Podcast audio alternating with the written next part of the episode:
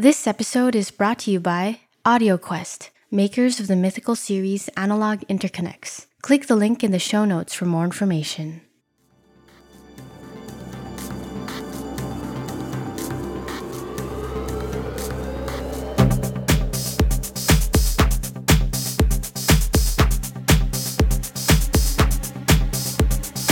Welcome back, everybody, to the the beginning of winter here in Berlin. So yeah, another episode of the Darko Audio podcast.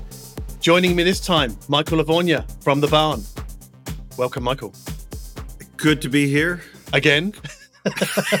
again. yeah. Um, today we're going to go straight into it. I think we're a little bit more organized than we were last time, even though I thought last episode that we did was going to end up being quite shambolic, but it came together okay in the end. Yeah, I think so. Yeah. Yeah, so we we have a, a rough plan for today, but um, it could be equally shambolic. I don't know, but I thought we'd um, I thought we'd start with a few well, a few bits and pieces, and they're all centered around streaming. Um, do you know what the WiiM Mini is, Michael? Well, well, John, from your coverage. God, oh God, well, I do. right? Okay. As a matter of fact, yeah. okay. Well, because not everybody does, and when I've mentioned it, to some people they give me this blank stare. Hmm. but the WiiM Mini is like a a hundred dollar little sort of hockey puck sized network streamer. And I got to say, I think its analog output it, it doesn't sound great at all, but it does have a Toslink output. And I think Hmm. when I first looked at it, it wasn't bit perfect, but now it is because WiiM, God bless them, the last year since they introduced the the Mini at the start of the year, they've been rolling out update after update, firmware updates that is, really improving and adding functionality to the WiiM Mini. So they've got uh, Spotify Connect, Tidal Connect, I think Apple AirPlay 2. I'm doing this from memory, um, but enough to get you up and running with you know with your own apps. You know, like when I say your own apps, I mean with the Spotify app, with the Tidal app, and obviously with AirPlay, you can stream Roon to it, and it's a hundred bucks. So it's a, I think it's a killer way to get into, I guess, the ground floor of I don't want to call it high end streaming. I was out with a couple of audio mates last night, and we were talking about how nebulous and somewhat distracting or confusing the term high end is because like what is it there's no clear definition and if you Mm. if you don't specify audio like then what is it you know what i mean so yeah Yeah. Yeah. Yes, I do know. Yeah. I, I, I don't think, I don't think I ever use that term. yeah i do i do i actually i do quite a lot i'm guilty of that and i need to find a better term but it's just i guess with the high end show in munich it it kind of yeah. sticks yeah. with me a little bit but it there has to be a better word i just think it, maybe av or hi-fi enthusiasm anyway whatever like, it doesn't really Mm. matter that much i mean I, I guess what i wanted to talk about related to the WiiM mini is there they are just about to introduce the WiiM mini pro. And i have one in my hands right now and it arrived yesterday via fedex and i haven't even plugged it in yet. I've only had time to unbox it. And it's no longer a hockey uh, a hockey oh, I was going to say hockey puck a hockey puck size device. It's actually roughly the size of an Auralic Aries Mini or Ah, a bit like an oversized Apple TV Hmm. but a bit a bit lighter. I think there's only one board inside here. I could be wrong but I do know that it does I've got to get this right again it does Apple AirPlay 2 Tidal Connect Spotify Connect but it also Hmm. does Chromecast which I think is a neat addition for many people Hmm. especially those people who use Qobuz but don't want to run Qobuz through WiiM's own app. You know, like because you know manufacturers supply their own app, and WiiM's own app actually, even though this is only a hundred dollar product, their app is certainly on par with many other. Here's a uh, here's that term again: high end audio hardware companies' own streaming apps. That you know, and I'm talking about high end audio companies that make multi thousand dollar streamers. You know, and they have an app with it. So Yeah. the app is it's great actually for the money. So that obviously works with the WiiM Mini Pro. And I believe it's going to be Roon ready certified eventually. It's not Ah. yet, but it's on the roadmap. well, On the back, we've obviously got a line out. So there's- a DAC inside. I hope the DAC circuit is better than the, the one inside the WiiM Mini. I would never Mm. use the, the original minis. But uh, like I said, the Toslink output, bit perfect, great, right? So this one also has a Toslink output. It has a coaxial output as well. Hmm. Um, it also has a Toslink input. So if you wanted to use this as just a DAC for something else, TV Sorry. or yeah, you could run the TV through it. Hmm. But interestingly, there- there is a, a line in. It's a double RCA line in. So I think what what WiiM are trying to do here is a bit like with the Sonos stuff. You can Hmm. feed an analog source and then stream it to another WiiM streamer somewhere else in the house. Hmm. I think that's what they're doing with that. And there's a five volt USB C power socket on it. Hmm. Um, what I don't know, and I've just I have Googled for it today. What I don't know is the pricing on this. I'm hoping it's going to be sort of two hundred dollars, maybe two fifty. So it comes in pretty close to the Argon Audio Solo, which is only available in Europe and not even Hmm. the UK, because obviously Argon don't see the UK as being part of Europe anymore. So well, you can't blame them, can you? Um, so this WiiM Mini Pro, I think it's going to be shipping soon. I think it's going to be pretty popular. I'm not going to get time to make a video review of it before the end of the year, I don't think. Hmm. But I just thought I would mention it on this podcast because it arrived yesterday. I don't know when I'm going to make a video. And as I'll talk about later, maybe if we get time, I'm I'm in the throes of sort of sorting out a basically a, a couple of months away in the Mediterranean in in January and February. So I've got to get everything done in the next four or five weeks, like in terms of video production and podcasts and end of year lists and things like that. You know, because Yeah. we're, we're about to hit the sort of best of the year, aren't we? So Yes, Yeah, I've, I think I've seen one already pop up somewhere. Yeah. I've seen one. Yeah, I was thinking about putting one up actually, maybe early next week, but I Hmm. don't know yet um, whether I'm going to just wait and put them all into sort of one production or spread them out. I haven't really decided. Hmm. Um, but on the theme of streamers, I also wanted to talk about the NVIDIA Shield Pro or the NVIDIA Shield TV Pro because this is a a basically a, an Android TV based streamer. 200 bucks or 200 euros. Hmm. And the great thing about this product is that every photo that I've ever seen of it, every product photo, every official photo, makes it look like it's the size of I don't know, um, maybe the size of an iPad, like a like a normal average size iPad. Obviously thicker, but that's the general dimensions, like or a book, Hmm. right? But when you unbox it, it's this tiny little thing. It's it's it's really probably it's probably the size of a a very large iPhone, like one of the Wow, pro okay. pro iPhones, right? It's tiny, but it does have obviously HDMI on the back, so you can connect it to your TV. And I think the reason these things are so popular because obviously they run things like Netflix and Disney Plus and YouTube and all those kind of TV streaming apps, but they also have Spotify Connect. Sorry, not Spotify Connect. What am I talking? Well, you could use it as a Spotify Connect because effectively any Spotify install is really a Connect um, endpoint. But so there's a Spotify app, there's a Tidal app. Um, there's one more, Plex. Plex, I use that quite a bit. But the reason I bought this thing was because I was going to make a video about it, and and the reason is is, is that it has a USB uh, socket on the back that you can use as an audio output. And for the first couple of years of this being on the market, what the the software inside used to do was upsample everything to 192 and then spit it out of the USB socket at 192. Hmm.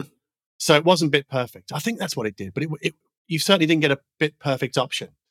But I think a firmware update maybe a year ago changed that. So now you have the option to upsample to 192, or you have the option to keep the the clock speed of that USB output in terms of sample rate at 44.1. So if you're playing a CD quality stream, it will Hmm. come out unfucked basically by the Android TV operating system. That it Hmm. won't it won't get um, resampled, upsampled. Well, if you send it at 48, it's going to be downsampled, 96 downsampled. But I think if you operate on the assumption that most people are streaming CD quality, then it's going to come out of 44.1. And I connected an external DAC to this little topping D10S. Hmm. And I just verified this, you know, like I put it into 192 mode. You have to reboot it to do that. And then Hmm. all the audio comes out in 192, then go into the settings, change it to 44.1 no- mode, and everything comes out at 44.1. And I was about to make a video about this because I think using the TV as a source for music streaming is very popular. And especially with this thing, because you're not relying on the TV's uh, output. So you're not relying on an HDMI ARC output to you know connect that to I don't know a streaming amplifier because maybe you don't have an HDMI ARC input on your amp or your DAC or whatever.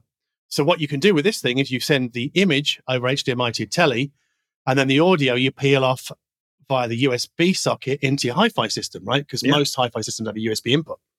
So I was going to make a, a video about this as a sort of follow-up to my video about how to connect your TV for streaming to your hi-fi system, because it was the one thing I didn't feature, and I deliberately left it out, thinking I'm going to make a video about the Nvidia Shield TV Pro. But then I found a deal breaker.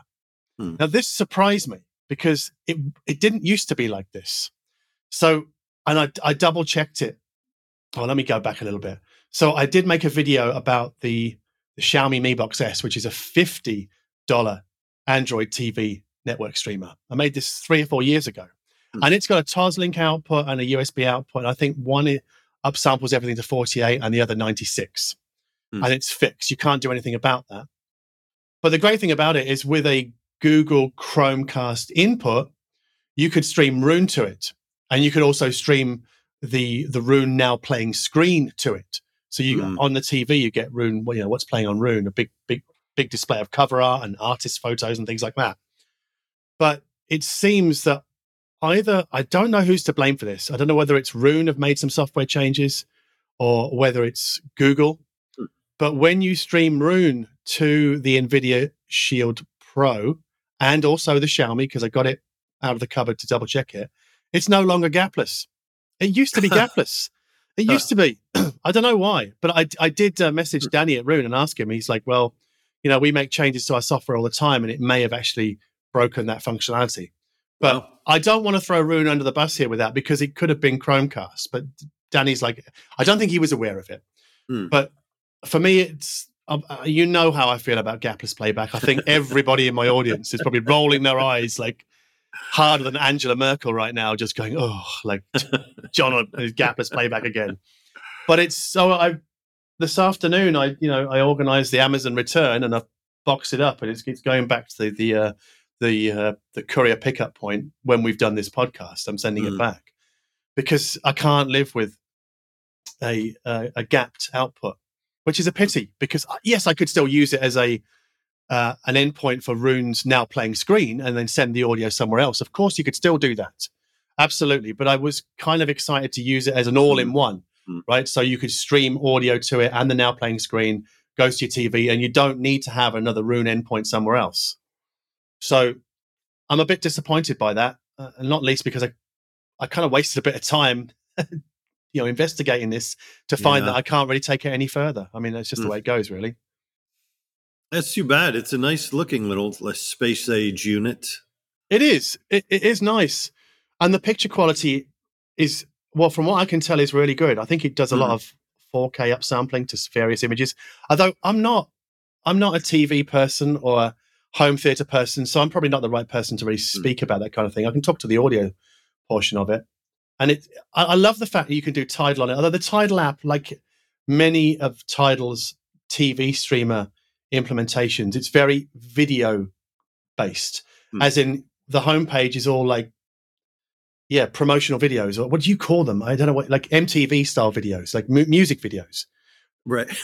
right. my brain is short circuiting because in australia those things like i think are called are they called video clips or something like something really strange um, and it was a word i ne- could never get used to whereas in the uk they were just called music videos so yeah the tidal app is music videos based spotify is not.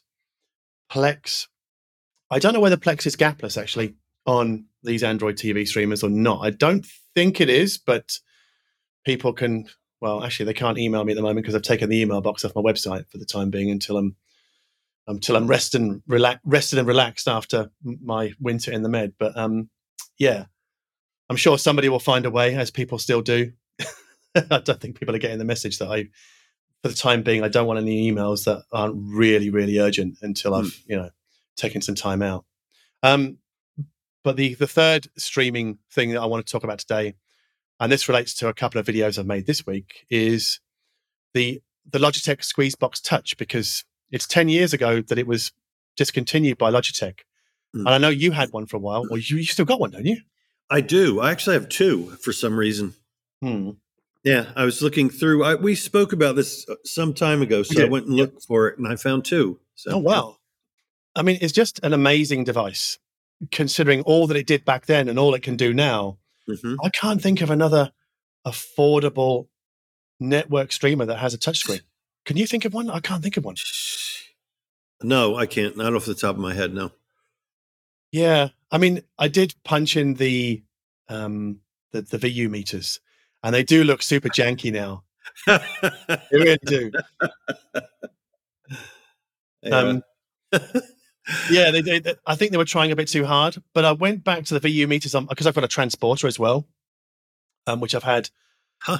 I bought it like two years ago, and it's just been sort of knocking about, not doing very much. And I thought I'm going to make a video about the, the squeeze box eventually, so I'll put it in that.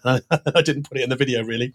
Um, but the VU meters on the right hand side because it's got two screens, but they're more like the Squeeze Box Classic, where it's just like a um, I, f- I forget the type of screen where it's just like one bright green. Uh, is it like a dot matrix type display? It's yeah built from dots, and it's Hmm. yeah. Anyway, whatever whatever that type of display is, I can't think of the term for it right now. I couldn't think of it yesterday either, so my brain has got it's drawn a blank on that. But um, yeah, the, the VU meters on the Squeezebox Classic and the Transporter, I think, move more elegantly. They look more convincing. So if you're really obsessed with VU meters, I would go and hunt a Squeezebox Classic and not the Touch. Hmm. But the Touch, you know, even the touch screen, it's a it's a little bit janky by modern standards, but it's not terrible. But that's to me, that's not really the joy of the of the the device. I mean, it's the supporting software, the Logitech Media Center, which I think is so damn powerful with Hmm. just plugins for everything yeah. and it's free. Free. I can't believe this. but I just wanted to mention it because I just think, well, as a, I'm going to repeat what I said in the video, which is really boring of me, isn't it? But basically, you know, we were speaking a few episodes back about how some members of my audience try and tell me that the streaming world is moving so quickly that it's hard to keep up. And if you buy something today, it's going to be a paperweight tomorrow. Yes. Well, I think this really flatly disproves that Hmm. because it's it's still. I mean, obviously, it still functions. It still does everything that it used to because it's been maintained by a software developer in the community, a commu- like a open source kind of thing. Yeah. Um, and there've been different plugins added and things over the years, and new skins been added, which make the web interface look a lot better. But the basics, like the basics of, let's say, Spotify Connect and then Tidal, Qobuz, you know, they were introduced in what, in 2013 or 14 on that device. So after it had been discontinued and it was still working and still does to this day. And then you've got plugins for SoundCloud, Mixcloud, Deezer. All of these things would, you know, they're not new things to come to the Squeezebox platform. They're just, and there's a, there's an AirPlay plugin, and you can even use Hmm. Logitech Media Center to stream to an Apple TV or the NVIDIA Shield TV Pro because it streams to Chromecast devices as well. So you don't actually have a have to have a Squeezebox to use Logitech Media Center Sure. Right. Right. right? So I know I, I featured that hardware, but I think it's great. But I did say you could put it on a Pi, or yeah, just any any like the the Xiaomi Mi Box S. You could Hmm. use that as an endpoint. I mean, I know people are very, or some people are very funny about operating systems on these devices resampling their audio. Hmm. So if everything comes out of 4896, and I understand the sort of theoretical objection to that. I mean, we can't know if it really does anything or if it impacts the sound negatively because we can't turn it off. Right. But but generally, if you plug one of these things into a USB DAC, it's going to sound pretty damn good. Hmm. So I think, you know, you could get a Xiaomi Mi Box S for 50 bucks. Any USB dongle DAC, there's a whole bunch of them about. You can even connect to AudioQuest Dragonfly directly into the back, no dongle required, Hmm. and then get a three and a half mil to RCA cable and connect that into, you know, your amplifier. Yeah. You're golden. I mean, what is it? A hundred? What the, the cheapest Dragonfly is a hundred bucks. hmm The Xiaomi's are fifty bucks. So you've got a you know a Chromecast streamer with all the benefits of Logitech Media Center and then Right. some for 150 bucks. I think that's great. Yeah. Super accessible. Yep. So yeah, I just I just wanted to kind of yeah, just cheer for the Logitech Squeezebox Touch one more time because I probably won't ever talk about it again, or certainly won't make a big video about it unless something really dramatic happens. But I thought, yeah, I, would, I would throw in just a, another point. And I, to my, um, you know, to me, it's also a really lovely design. Uh, Right, it- yeah. You know, from a pure design standpoint, Mhm. um, you know, it is unlike. It's an atypical design uh, if you compare it to other devices that do the same thing, and it's kind of still lovely, really, in a way. Size, you know, the shape and everything, the size of the screen. It was really it's just like they hit such a home run with that. they really did. Yeah, they did.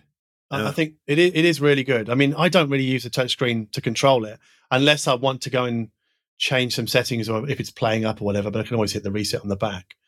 But Hmm. even with that EDO applet that you can install, you can then use the USB socket on the back, which was originally intended to be used to connect USB storage devices. But then you can the EDO applet turns it into a USB output, and you can connect it to a USB DAC again.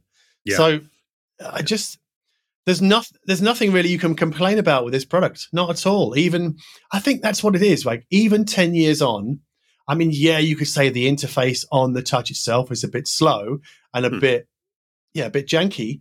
But then when you consider that there's no product coming to market right now that has a touch screen, you know, you know, a network streamer, a commercially available network streamer sold through a retail uh, distribution network, there's nothing. Well, nowhere near that price. No. Um, yeah. But like, wh- I mean, how much? Where do you? Where does the first touch screen appear? And what kind of money? I'm I'm, I'm struggling to think of it. Uh, yeah, that's a tough one. Uh, I can't think Maybe- offhand. the Hi-Fi Rose. I mean, that thing is an all touch screen. Like every surface of that thing is a touch screen. more or less, right? yes, yes, that was the, that's what I was thinking of. Yeah, that's- um, That's several thousand, right? yeah. Is there anything cheaper than that? I can't. I can't think right now. I know Raspberry Pi fans will go, "Oh, the seven-inch Pi touchscreen, blah blah blah blah blah."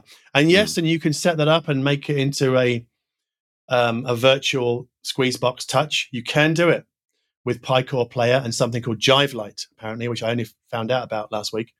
Um, but the thing is about this the uh, the Pi's touchscreen is the viewing angle on it isn't great. So if you stand up and look down on it, it looks a Hmm. bit murky. And also, if you look at it from below, from left and right, it's not too bad. Um, but it's yeah. Again, I think what Pi people tend to forget is th- their interests lie in a product that involves a fair amount of effing about. You know, like there's a, Hmm. there's a lot to do with to build a touch screen Pi. It's not plug and play. You have to do some sort of configuring. You might have to get your hands dirty with a bit of command line stuff. So it, it's miles away from the the finished retail product that was the Squeezebox Touch Oh, yeah, of course. right? Yeah. And it and also and, and to speak to your point, the industrial design on a Pi touchscreen streamer, it just can't hold a candle to what Logitech did because it's Yeah. all pieced together with these kind of like cheap molded molded plastic cases, and they're Yep. okay and they're fine for the money. I'm not complaining about that, but they just it's not a, just a really nicely finished product, not even close. Yeah, I would say that, you know, the Squeezebox Touch still sitting, you know, on a rack or wherever it's sitting, you know, it it, it still looks looks the part. It does. Yeah, I mean, I just even if I'm not using it for music, I use it as a clock because obviously the, uh, the default Right. the default screensaver is just a Yeah. clock. Yeah. I, I think you, there's a plugin now where you can set it up to display a clock and the weather and things like that. But I haven't Mm. I haven't dug into that. There are so many new plugins that have popped up in the last ten years I don't know much about. Yeah. Um, you know, for for ongoing music playback, so a bit like Roon Radio, you can do that now. And there's also a plugin for artist information, bios, album info, and things like that. All free. So It may be the best loved streamer ever over time. I think so. Yeah. I think so. I could talk for hours about it, but we won't because we need to move on. Because um, you you had a, a quite an, a, fun weekend, Michael, last weekend. I did. I went to the uh, Capital Audio Fest in Mhm. Rockville, Maryland. Okay. before we we get into your five highlights here, actually, can you explain to people who've never been to an audio show before what the sort of physical layout is of this kind of thing, like where it's held and how how it what what what are the mechanics of this? Yeah, sure. So the um, Capital Audio Fest is held at the Rockville Hilton. Right. So it's a hotel. It's a hotel, a regular hotel. Hmm. And when the audio show takes over, they clear out the rooms, remove everything that they can possibly remove in terms of furniture, beds and Mhm. dressers. Um, and then, uh, you know, the exhibitors fill it back up with systems. Mhm. And, uh, you know, so the, uh, in, in most cases in these rooms, and it, it is the case in many other hotels, the headboards are attached to the wall. So the headboards are like ghosts of, you know, a reminder that this is a hotel room s- still attached to the walls. Some exhibitors, I think, very wisely bring, um, you know, advertising screens that cover these Yeah. things. Um, and I'll get uh, I'll get to that in a second. But um, yeah, so you know, and this hotel being near DC, let's call it forty minutes to DC, um, and it's a very populated area. They have a, any number of large conference rooms as well, uh, Mhm. which you know, um, many, uh, sorry, exhibitors take over. Yeah. Um, you typically with big systems because some of these rooms are enormous. Mhm. Um, so you you know you have a variety of rooms, some very big, these conference rooms, and then normal size hotel rooms, and of course some bigger than others. Um, and you know that's essentially that's essentially how this works. The same with the same with uh, AXPONA. You know Mm. that takes place in a normal hotel. 'Cause And, my- uh, Yeah, my favorite um, photographs of Capital Audio Fest are always of the lobby. Like the it's because it is it like a, a lobby that is that how do I explain this really? uh, the From- atrium. Yeah, so it's from the lobby you can see almost like the inside of the hotel if you look up. Yes, it's got yeah. Once you walk, actually, yes, you enter. You can Mm. as soon as you enter that hotel, you can see this atrium that is open from. It's really the floor below uh, Mm. ground level, all the way up to skylights. Right. So the yeah, the whole center is carved out with this huge open Mm. space that lets natural light in, which is very excuse me, very nice. Yeah. And so that, yeah, that ground floor um, atrium area is uh, where people sell mostly records. Mhm. Uh, there are a number, this year that was packed with vendors more than I've ever seen. Mm. Um, and then some others, you know, some, uh, there's a couple vendors that sell vintage hi fi. And then, you know, perhaps a smaller company just showing static display of gear. Um, but it's, a, yeah, for that, that's a very nice kind of, t- you, you still get natural light inside the hotel, which is nice if you're spending, you know, three solid days inside. Yeah, it looks really good. It kind of reminds me of um, a, a hotel I stayed at once out in Newport Beach when the the Mm. home entertainment Mm. home entertainment show was taking place over there. I like that design, that hotel design. I don't know whether it exists too much in Europe. Maybe it does a little bit, but certainly not in the hotels I've stayed in. So- yeah well it's you know clearly you've got to you, you know it's not the best use of space in terms of packing people in Hmm. Yeah so if you're in a very congested expensive city I- i don't think you're going to see that design Right. in, in a hotel but you know i, I I- maybe I, this is going out on perhaps a bit of a, a fringe comment but i don't think it's a stretch to suggest that that feature that allows all this natural light in uh, plays some part in the general mood I find very consistent at that show at the Capital Audio Fest, and that is Hmm. people are generally in a good mood walking around. Uh, I'm talking particularly about attendees.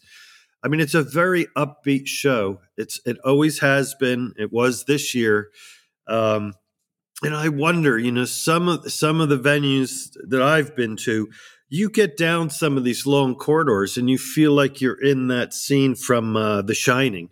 Hmm. right. like you know dingy dark Hmm. and I, you know, I hate to say it, but you know, sometimes not smelling all that fresh, you know, and you know, and being in that kind of thing for eight hours or something, uh, whatever. Anyway, Yeah, yeah. just an observation. I, yeah, but to your point, it's a very nice, uh, it's a very nice open, airy feeling hotel, the you know- Twin Brook Hilton. I want to pick up on the point you've just said about everyone's in a good mood and, and pretty happy and positive because you and I, prior to hitting record on this podcast, were talking about Bill Burr, the American comedian, right? And I heard him interviewed recently uh, by a couple of British guys, and he was basically making the point that like everybody online is basically trying to tear each other's eyes out and faces off with anger and just just all sorts of nasty behavior. Yeah, But then when you go out into the street, you just don't meet those people. You Mm. don't see that division as being as evident or those kind of hostilities as evident.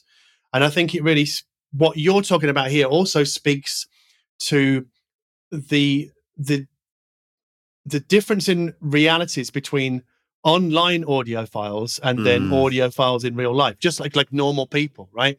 And what I'm trying to say here is that what you see online is it absolutely really in no way a reflection of what goes on in the real world and whether that's politics or whether that's like hi-fi which is a ridiculous thing to say but i think it, it really is important to emphasize that you know because if you're just sort of starting out and you're sort of poking your head over the parapet looking at the hi-fi world Hmm. you might look at some of the crap that goes on online to just thinking i'm not going anywhere near that but Yeah. it, it, it doesn't exist in the real world i've never seen Oh, there, there was one fight at a hi-fi show a few years ago, wasn't there? But that was between two two publishers, right? That was a real handbags at dawn moment. I'm not going to mention who they were. there was a fight, yeah. But generally Oh. speaking, you've, forgotten about that, haven't you? I Um, I hadn't thought about it in quite some time. I'm not sure I'd call it a fight. I might call that a scuffle, but Fist, fisticuffs, fisticuffs, handbags at dawn. yeah. But oh dear. Yeah. generally speaking, there there isn't really any hostility at, at any of these events. People are very friendly, and I think as much as I'm frustrated with the general concept of hi-fi shows now, especially the hotel-based shows, Hmm. I do love them because they are places where we. You know, because we spend a lot of time at home alone listening to music. That's what audiophiles generally do. It's a it's a solo pursuit. So our only sort of, I guess, interpersonal um, experiences with yeah with other people is generally at hi-fi shows or gatherings and things like that. So it's good to know that there are yeah places where you can go where people aren't just going to kind of go you bought what you're a bloody idiot you know well, no- yeah. no one's going to do that in, in in public no one with any sense of shame would do that anyway Well, yeah, uh, it's you, this is a very good point, and uh, I, I don't want to harp on this, but no I, please do harp on it go go for it I am. Uh, so I have an example. I think of Mhm. exactly what you're talking about. Hmm. So at the show, I met quite a number of people. Quite a number of people came up and, and um, expressed how much they enjoy listening to these uh, podcasts. Mhm. Uh, they were saying they enjoy me mostly. No, yeah no, Yes, but, uh, you know, but- and they were all smiling, and it's like, yeah, I really enjoy them, you know, this kind of thing. And you know, I did most days um, land in the bar after show hours for a little Mm. while, anyway. Mhm. And you know, it's just it's it's a upbeat atmosphere. People are sharing things they enjoyed. Mhm. I didn't hear anyone saying, "What were your ten least favorite rooms, and why did they suck so bad?" You know, it- that's not the vibe. So it was. It was a completely lovely time. I, you know, I get back here and I post, post, post, post, post. It's like dumping all this information out of out of your brain. Mm. And sure enough, I'm not going to say it doesn't matter what post, you know, on Instagram Mm. post, and um, someone comments about the desi- industrial design of the thing that's in the photo of the Mhm. post, Mm. and um, in a good snarky. way or a bad oh snarky way okay right, right, Yeah, snarky way, and like, gosh, some of these, some of these hi-fi companies, you know, they really should think about hiring an industrial designer.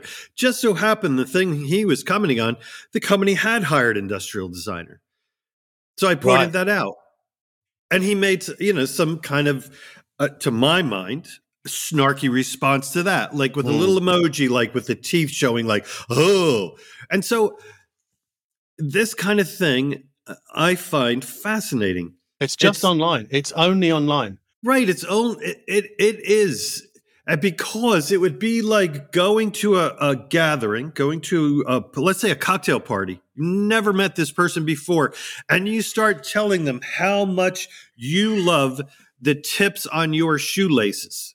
And you Mhm. want to talk about this for like two hours, and you want to go on and on about how the tips on some other shoelaces, some super insignificant point Mm. that no one cares about, and you think it's it's everyone needs to know your opinion on the tips of your shoelaces, and you're going to get angry about other tips, and you're gonna you know you want everyone to to eventually come to your side of this debate. Mm. And, you know, and I pointed this out to this person. I said, you know, I always find it interesting when people want to elevate their opinion to an objective standard. Mm.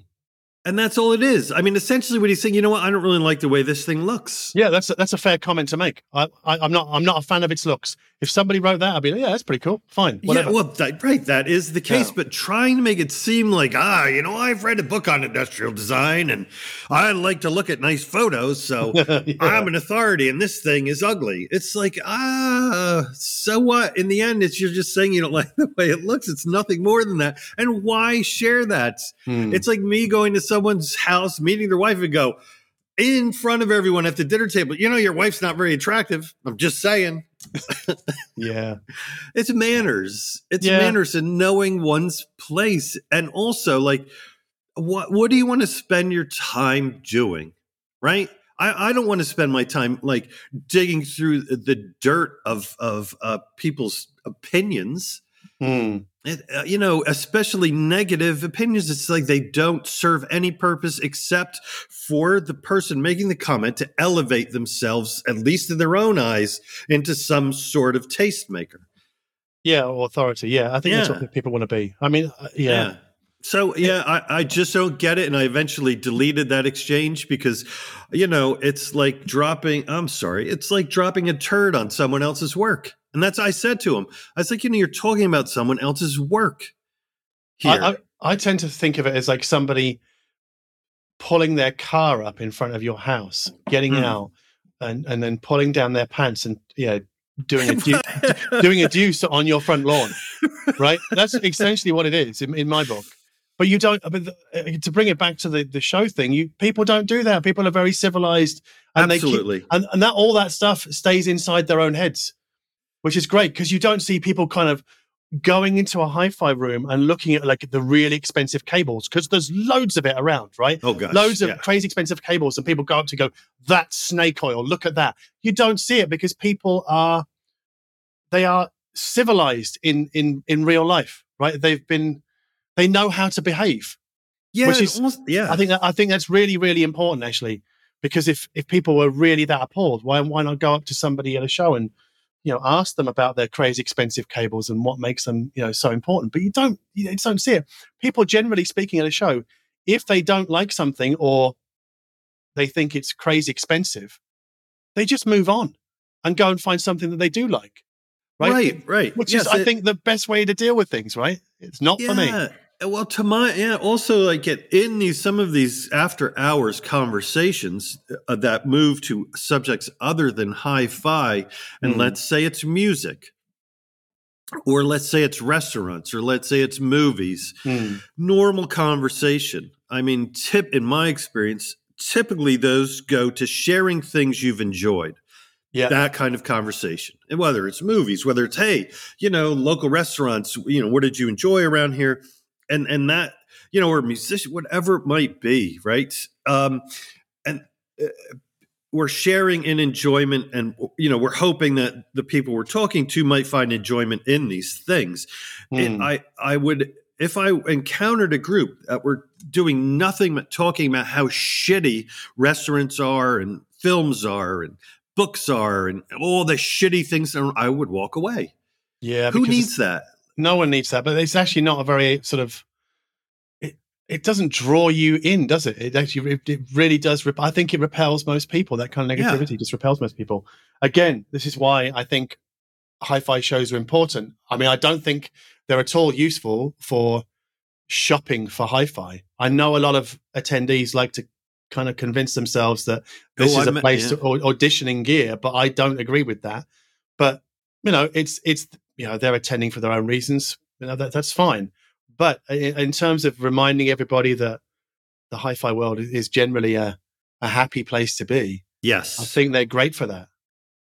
Yeah, and I would say that Capital Audio Fest is, gosh, it's it ranks really high up there as one of the happiest shows Hmm. I've been to, and it, Right. it's consistent from year over year. Yeah, So, shall we dig into the specifics, Michael? You've got- you've pulled up I've- five five rooms, right? I mean, I know you've done a whole load of coverage, a lot of coverage on your website about this, right?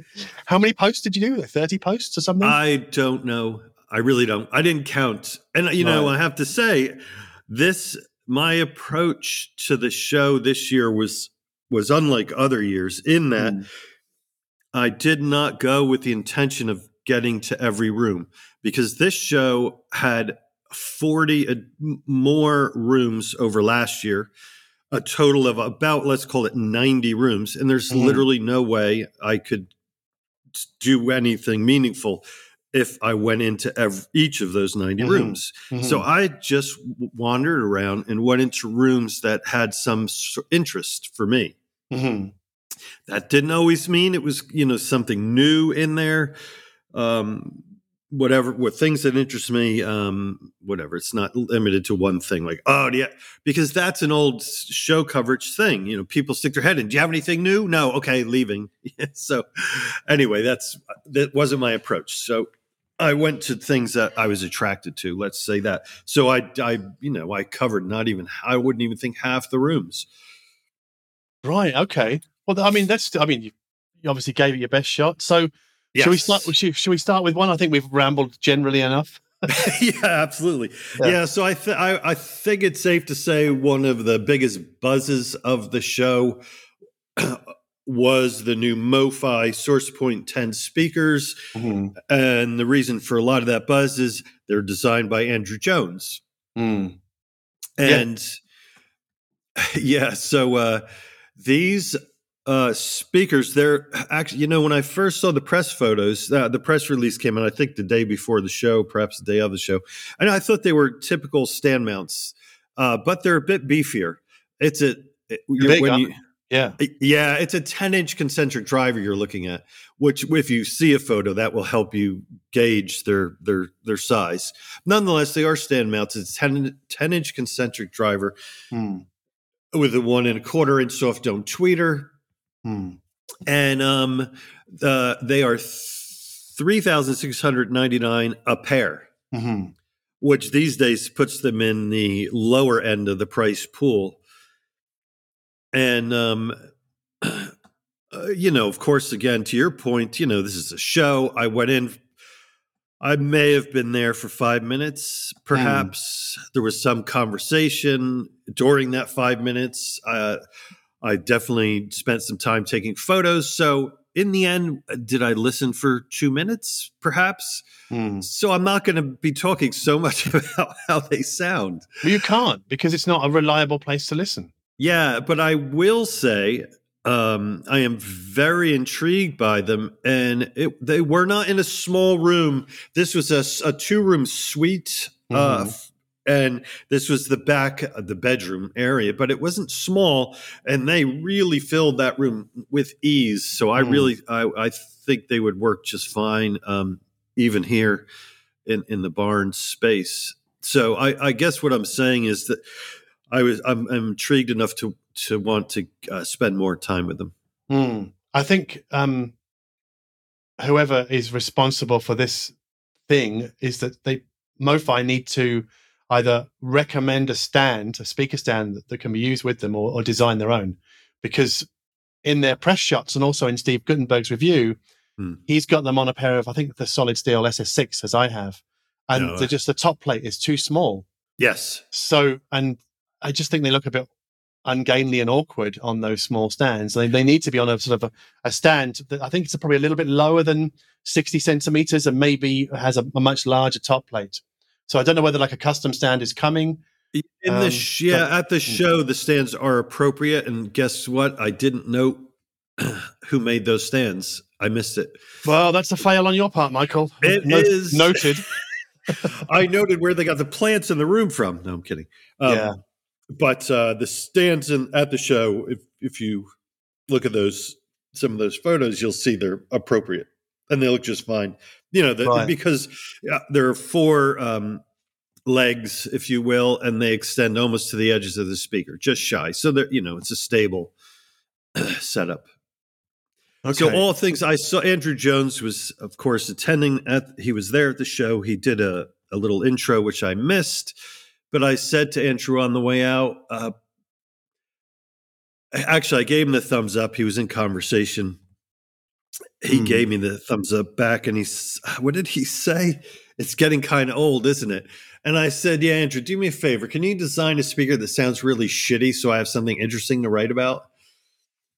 because Right. I've covered no end of Andrew Jones designed speakers for ELAC, you know, being the most recent, you know, lo- Yeah. very good price that are, you know, that uh, perform well. Let's just say.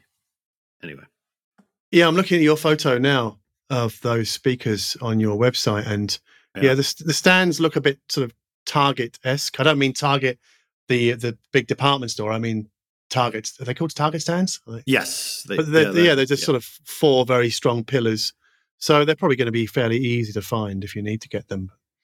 Yeah, maybe they are made by Solid Steel because they make the rack that MoFi were using. yeah. Mo- MoFi distributes solid steel. yes, so, they do. Yeah. yeah, yeah, So would make sense. I guess uh, maybe the smart thing is is is if MoFi Electronics could talk to Solid Steel and say, "Hey, can you make us some custom stands for these MoFi speakers?" Yeah, That would that would be a good move. Anyway, I, am not going to try and tell people how to conduct their business, but it would be a good idea, I think. Anyway, should we move on to the next room? Yeah, absolutely. Um, and another show that had a lot of buzz, and it seems to be the case over time, was uh, so the voice that is um, this is Doug White. He's a dealer and distributor. He's dis- distributor for, and I've heard it pronounced both ways, but Tidal Speakers or Tidal. I think it depends on where you live. Yeah, I think in, in, New Germany, Jersey we say Tidal because you know we don't we don't move our mouths much when we speak. It's it's a sign of weakness. Well, it's- it's- everything but it, I think it the cuts both ways because I think yeah, I think it is Tidal in Germany, Hmm. but then Germans pronounce Bose as Borza, or some Germans do. Yeah, yeah, because there, there's a word Böse with, with an umlaut over the O, which means bad or evil or you know, unpleasant. So maybe they do it because of that. So I guess yeah, it depends upon your upbringing and things like that. I mean, but I th- the, the thing is when when you're like I guess a either an an English dude, Australian or American, and you come to pronounce even words like quesadilla, right, or just basic yes. words from other countries, other cultures. Yeah, If you really try and lean into the proper pronunciation, you end up sounding like a real wanker. You can, right? Right? Like if you Oh, say gosh, say croissant, right, instead of croissant, right? I mean, I, I, if people want to say croissant, I'm not going to go, no, it's croissant, like because it's. I'm probably going to butcher the French pronunciation anyway, but yeah. it's just it's such a minefield. Like, what do you do? I, I agree completely. Don't try too hard. This is the thing. Growing up, I mean, uh, you know, where I grew up in the part of New Jersey, Mm. heavily Italian American, and it's a ru- it's a running joke about how we pronounce food specifically. Mm. Certain you know food items, and some Italian Americans that are born in New Jersey try to go the whole uh, Italian pronunciation thing, and it's it's kind of can be comical at times. Right. So, do they say bolognese or is it bolognese? is that what they do? Oh God, don't get me started. I don't know. Is that the correct? So the correct pronunciation of that word? I don't know. Or is it? I mean, because we all say bolognese, but that's probably a terrible pronunciation. But Yeah, Isn't I'm uh, yeah, I'm no authority. I'm no authority because even my uh, grandparents who spoke fluent Italian, you know, it's a dialect. right. So it depends. Again, it's the same thing. You're it depends on where you're from. Yeah. But you know, there's some. Anyway, let's. I I could keep going, but I don't think it's. And, no, let's let's come back to Tidal speakers or Tidal yeah, speakers. So the yes, this room was shared. Uh, so the voice that is the dealer uh, based in Pennsylvania shared with Vinnie Rossi, mm-hmm. and so uh, there were a number of premieres in this room. One of them being Vinnie's uh, Brahma separates. Okay. Wow. So this is the Brahma preamplifier, and that's its name, Brahma preamplifier, mm. which is let's call it thirty four thousand, and the Brahma wow. stereo. Yeah, the Brahma stereo power amplifiers in this case used one each to drive the new Tidal Piano G3 speakers. So the stereo mm-hmm. amplifiers are also 34 each, and mm-hmm. the Tidal Piano G3 are 64,000 a pair. Uh, they're floor standards. Okay, and, so you're looking looking at close to 200 grand for that system. Yeah, well, yeah, not counting cables racks. Yeah. Uh, also, the, yeah, they were using a uh, Tidal. I'm going to stick with Tidal. Mm-hmm. Uh, Contras digital controller, which was 60 grand. Oh wow! Okay. As source.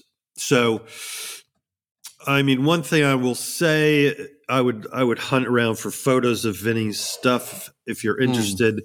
Mm-hmm. Um, bec- to my, my, I mean, he certainly he hired an industrial designer to get back to this gentleman's point mm-hmm. that I deleted on my Instagram page. Sure. Um, uh, but to, you know, to my mind, they are.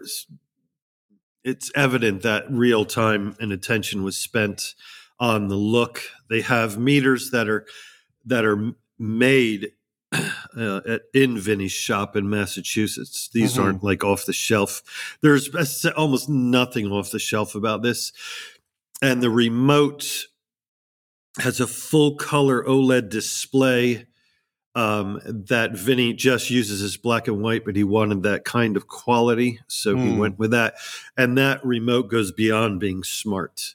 The whole system, I, I've never seen anything like it literally. Um, mm. There's almost too much. There really is too much to talk about um, about this uh, about everything. The preamp has a pair of 300Bs in the circuit that are mounted horizontally. Mm. You don't see them; they don't stick out of the top, and blah blah mm. blah. And of course, people are like, "Oh, but does that mean they're going to overheat?" It's like Vinnie's an engineer. Let's keep this in mind. He's an engineer. He spent mm. years developing these products. I don't think he would overlook operating temperatures and realize that the th- these 300Bs are not being used as output tubes. So they're being run, you know, very modestly. So mm-hmm. they're not being put anyway, on and on. But um, beautiful, beautiful looking.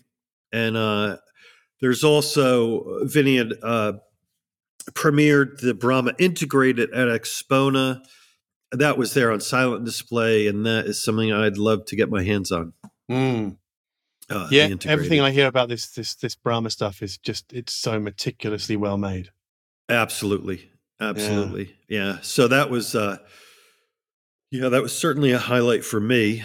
Uh-huh. Uh, and I'm gonna get. Sorry, I'm I'm moving slowly. Ah, right.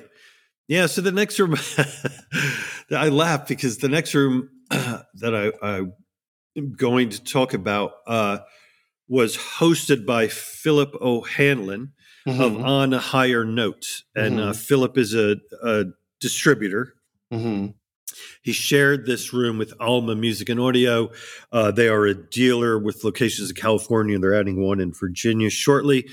Uh, but the system, and Philip, ha- it's essentially a marketing thing. Um, and he talks about mid-range magic. That's the phrase. It's on, uh, you know, it was on some of the marketing materials in the room. Mm. Um, I'm not so sure I'm in love with it, but I understand what he's what he's talking about, of course. Mm. Uh, but the speakers in this room are the limited edition Derek Hughes signature series Graham mm. Audio LS8 slash one stand mount speakers. They they are 9700 a pair with stands, and they were driven by Moon River Electronics. Okay. Uh, um, and I do have to say, uh, I'll step back and say a number of rooms at this show sounded really good. Mm-hmm. Really good, meaning like, oh, I almost feel like I was in someone's home good. Right. Okay. and this was this was one of those rooms. Hmm. Um, you know, the thing about it is, again, if the if you're in one of these smaller rooms, to my, to my mind, it makes sense to have a smaller speaker. I know it's unfortunate some some exhibitors have larger speakers to uh, to show, and they end up in a smaller room and they stick them in there anyway, and it's nothing but wrestling, right? Mm. Wrestling with room problems, too much bass, on and on and on. So th- this room, everything was clicking, working. Uh, the source was a Bergmann uh, Modi turntable with the Mhm. Thor linear tracking tone arm. Always kind of cool to look at Hmm. a linear tracking arm. That's 17 grand uh, mounted with a Hana ML cartridge. Hmm. And I, I can't tell you how many people over the last few months um, I've recently, I, I'll be reviewing a number of phono uh, stages. And people are coming out of the woodwork, and a lot of them to tell me about this Hana ML. It's like, ah, look, like whispering almost ah, for the price, the Hama, uh, you know, the Hana, it's twelve hundred bucks, not inexpensive, but Yeah. um, in I've Philip, it.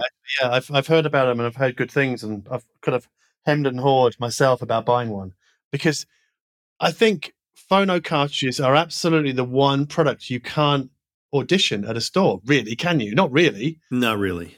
I mean, it's not, or certainly you could never do an AB. I mean, that would take uh, like an hour to swap the cart over. And by the time you've done the AB, it's like, well, you've forgotten what the first one sounded like, maybe, or you probably don't have a very good handle on it anymore because Yeah, I think audio memory tends to dissolve after about 20 minutes, maybe.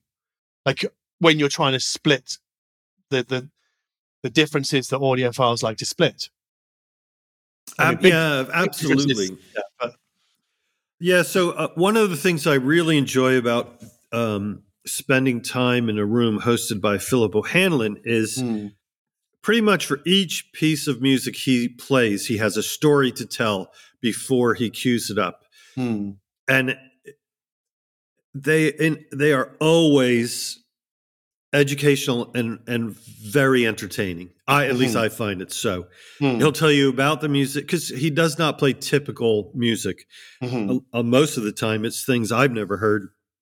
So he'll tell you about the artist, how he came, uh, how he found them, and so on. I think it makes for a very, you know, a, a very nice and um, really different kind of approach to to you know running a room at a show. I he think also poured me uh, a finger, uh, just a finger of Hmm. some um, very smooth whiskey. hmm, You know, so um, I guess that helps. yeah, it doesn't hurt. You know, it's interesting you mentioned about, you know, people like Philip Hannon, and I know Andrew Jones does, does this as well. yes, Like he'll, he'll talk for a bit, play a song, and then talk for a bit and play a song. Hmm. I mean, to me, I think more rooms than not should be like that. And yet the opposite is true, right? They're the Abso- exception, yes. not the rule. I mean, because you go there to be entertained, to be, you know, regaled with stories, even if there's, it's, even if it's marketing or promotion, because that's what it's about, right? yeah, companies trying to sell their stuff. But I think part of the sh- you know the show element is often missing because in all too many spaces it's usually some dude in the back corner just punching in things on an iPad seemingly randomly. But it- Hmm. uh, yeah, they're fielding questions, but there isn't so much of a sort of uh, what's the word stage presence. yeah, that You know, and I know that not everybody has a personality to kind of carry it off. Whereas, like, I think Andrew Jones seems to be born to do that and certainly seems to be in his element when Yeah. he's talking to customers because no one's there to grumble about what Andrew's done. Nobody. And I guess it would be the Hmm. same with Philip Hanlon. Or, I just, yeah. I- there, yeah. yeah, yeah, cer- yeah. th- I remember, you know, John Durda. I would add to the list, and especially back in the Peachtree days, David Solomon. Yep. You know, can do this. John DeVore. I've seen do it on many Mm. occasions. And I uh, those are that's not the complete list. It's just what's come to my mind. Um, I enjoy it quite a bit. I like learning about these things. Yeah. I inevitably leave uh, Philip's room with some iPhone snaps of album covers that I want to, uh, Hmm. you know, to get. So um, it was a very. It just it makes for a very pleasant experience. In addition to auditioning the gear, you know, Hmm. it adds this uh, human interest and uh, um, side makes it a richer experience, at least for me. So anyway, but the room itself, very intriguing. Nothing. Well, the turntable, you know, at sixty thousand is pricey. The speakers at um, 9700 with stands not inexpensive but not crazy the moon Mm. river integrated was uh let's call it five grand Mhm. uh, it's just really a very nice system worked you know set up and worked well which is another philip o'hanlon hallmark i mean i've known him since i started doing this Mm. and he's carried any number of brands he's done huge rooms at the old rocky mountain and he always gets good sound because he knows what he's doing What do you think about the the look, not the sound, but the look of a linear tracking tone arm? Yeah it's a Can oh, let Uh, me give it. Let me give you my opinion first, because, Yeah, because it might, might make it easier for you, right? I see you have one. I, I, clearly, I do. Because it well, it came up at, at dinner last night. This this Huh. very topic, and I'm like, I can't stand them. I can't stand the look. really? I can't stand watching a, a tone arm kind of go across another bar, and just I just like to see it sort of Oh, that's so funny. pivoting around a point and just sw- moving freely across the record. And I don't know. I just look at. I'm sure there are many people out there who love them or love the look of them or love the sound of Hmm. them. And the next time I see one on Instagram, I'm definitely going to comment. Maybe I'll go to Brinkmann's Instagram page and go, "These guys should really hire an industrial designer." or these guys should really hire a proper tone arm designer, right? And what I'm saying is, is they're not my bag, and I move on, right? But it just, sure. but it's it's it's nothing to do with sound. It's purely the mechanics of it and the way it looks to me. It- yeah. It I- looks too it looks too rigid, and that's the only way. how I can, funny. How right? funny. Maybe no, I rigid. get it. I mean, I, yeah. So for me, it appeals to a certain OCDness I have. Uh, You know, this kind of uh, this this kind of gosh, it says I I don't know how to say it. It's Hmm. just this very engineered approach, Yes. Um, which I do um, enjoy on some level. I, which Hmm. remind, if I can, it just an it's an aside, but Please do. uh, it's yeah. The first CES I covered, I don't know what, what year. It was many, many years ago, and it- this was when I was writing for Six Moons. So it had it was probably two thousand and six, seven, or somewhere in that neighborhood. There was a company Thales, T H A L E S, that Mhm. was showing a new uh, uh, ground up new turntable and tone arm, and it was a linear tracking arm on this table Mhm. uh, that and the designer was in the room and while i was there frank schroeder came in Mhm. and the guy who designed the um oh gosh the super expensive table that mike michael fremer had or has Is that. Dom, is it the guy from Australia? Yeah the name is co- to- i'm blanking gosh. So that's um. Is it is it Mark Doehmann? Yeah what's the table that i would recognize the t- Oh my goodness! It's like this is this is turning into like two old men who can't it remember really somebody's name. is it's terrible it's terrible you can maybe edit it Is it the Caliburn? yes yes the caliburn Yeah. Right. So three, um, if you know them, if you know the look of of the, the tone arms, specific, Oh, got- specifically. I can't stand the look of those tone arms either. Or Yeah. I just aesthetically no. Sorry, not into it. I'm sorry. yeah. Just- okay, actually, well, yeah, that's kind of funny. But so three very, very. guys- di- Those guys should hire an industrial designer to, to redo it. oh Uh, heavens! God, we're here all week. Yeah, really. Yeah. Right. Tip the waitress. Try the veal. so, Oh dear. Okay. Sorry. Uh, straight straight face back on. Yeah. Oh. So the but the thing the fascinating part was so the if you know the look of these minus you know aesthetics Uh-huh. very different approaches to tone arm design and and these three guys um, spent some time talking about why they chose their particular approach Mhm. to tone arm design Mm. a- and um, it was one of them. uh, Still, obviously, it's it's it still remains of us just a great memory because they were just sharing.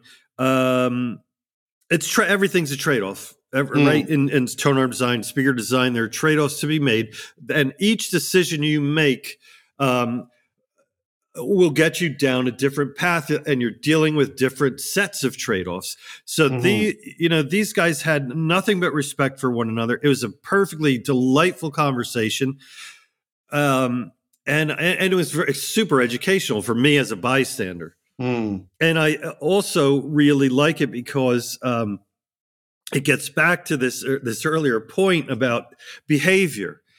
Um, and audiophiles will have screaming arguments about the difference between a linear tracking arm and on and on and on, screaming, "Oh, you can't!" Blah, blah, blah.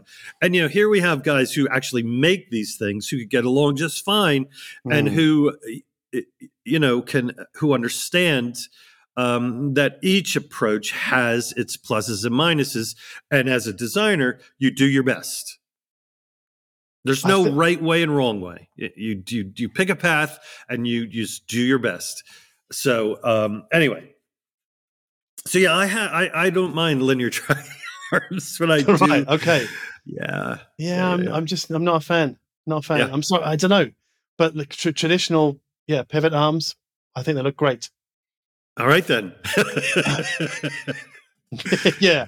But if I were online, I would be saying the only way to design a tone arm is, is not through linear, linear tracking. linear tracking right. sounds broken, and a, and like a normal pivot tone arm blows every linear tracking tone arm out of the water, right? That, if I was writing this online, that's what I'd say, because Yeah. that's yeah, yeah. Online online is broken. It is broken for everything. Like on the online conversation about everything Yeah. is broken. yeah Anyways, I know we talk. This is a recurring theme in our Hmm. podcasts, and I know some of the listeners out there, Michael, they get a bit grumpy about it when we try and talk about these kinds of things. But I don't know. I just think it's an important part of life now because we live a, a large part of our lives online, a large part, I guess, in the real world. But if you spend more time online than let's call it off, like so in the real world, Hmm. you might have a distorted view of how the world is now Hmm. because all you see is the online version. And because you and I publish online and a lot of what we do is online, you know, we're working in that field. So I guess we're exposed to more of the crap. Let's call it crap or the detritus. Let's call it detritus, right? yeah Uh, than I think most people, because other people can sort of float in and out very casually, but we're we're there all the time, you know, making, uh, to use a modern word that I hate, content. Hmm. So, Hmm. um, Mm. yeah, I think that's why we talk about it a lot because we're we've I guess we're plugged in all of the time, and I think if if more of our time was spent at hi-fi shows, maybe we'd be less like that. Maybe I would. I don't know. But the thing is, I don't have the time for that. I don't. I mean, to take a week out to do Munich and then maybe another show in the year. That's as much as I have time for to, yeah to give to that kind of thing. You know, so yeah because you you you can't assess products at those. If we could assess products reliably at those shows, I'd be all over every single one. But yeah, one thing I learned from you know traveling a lot in the early part of the 2010s was that yeah, shows are great, but they're not great for assessing gear, not at all. yeah Anyway, sorry. Yeah, next room. Yeah, no. So there's um the next room uh, featured uh, f- panel speakers. Uh, they're from a French company called Diptyque. hmm The speakers are called the Diptyque Audio DP 107s. hmm Uh, they're eight thousand a pair. They stand probably about um, I don't know. Let's call it five foot or so. Mhm. And um, I'd heard about these speakers years ago, but I, I'd never had an opportunity to hear them. So I, Mm. there was this anticipation thing. I knew they were going to be there. And uh, Diptyque are now uh, distributed in the U.S. by Fidelity Imports. Uh, Fidelity Imports had six rooms at this show, Oh, one wow. next to the other. Yeah, a big. I mean, that you could safely say that's a big presence.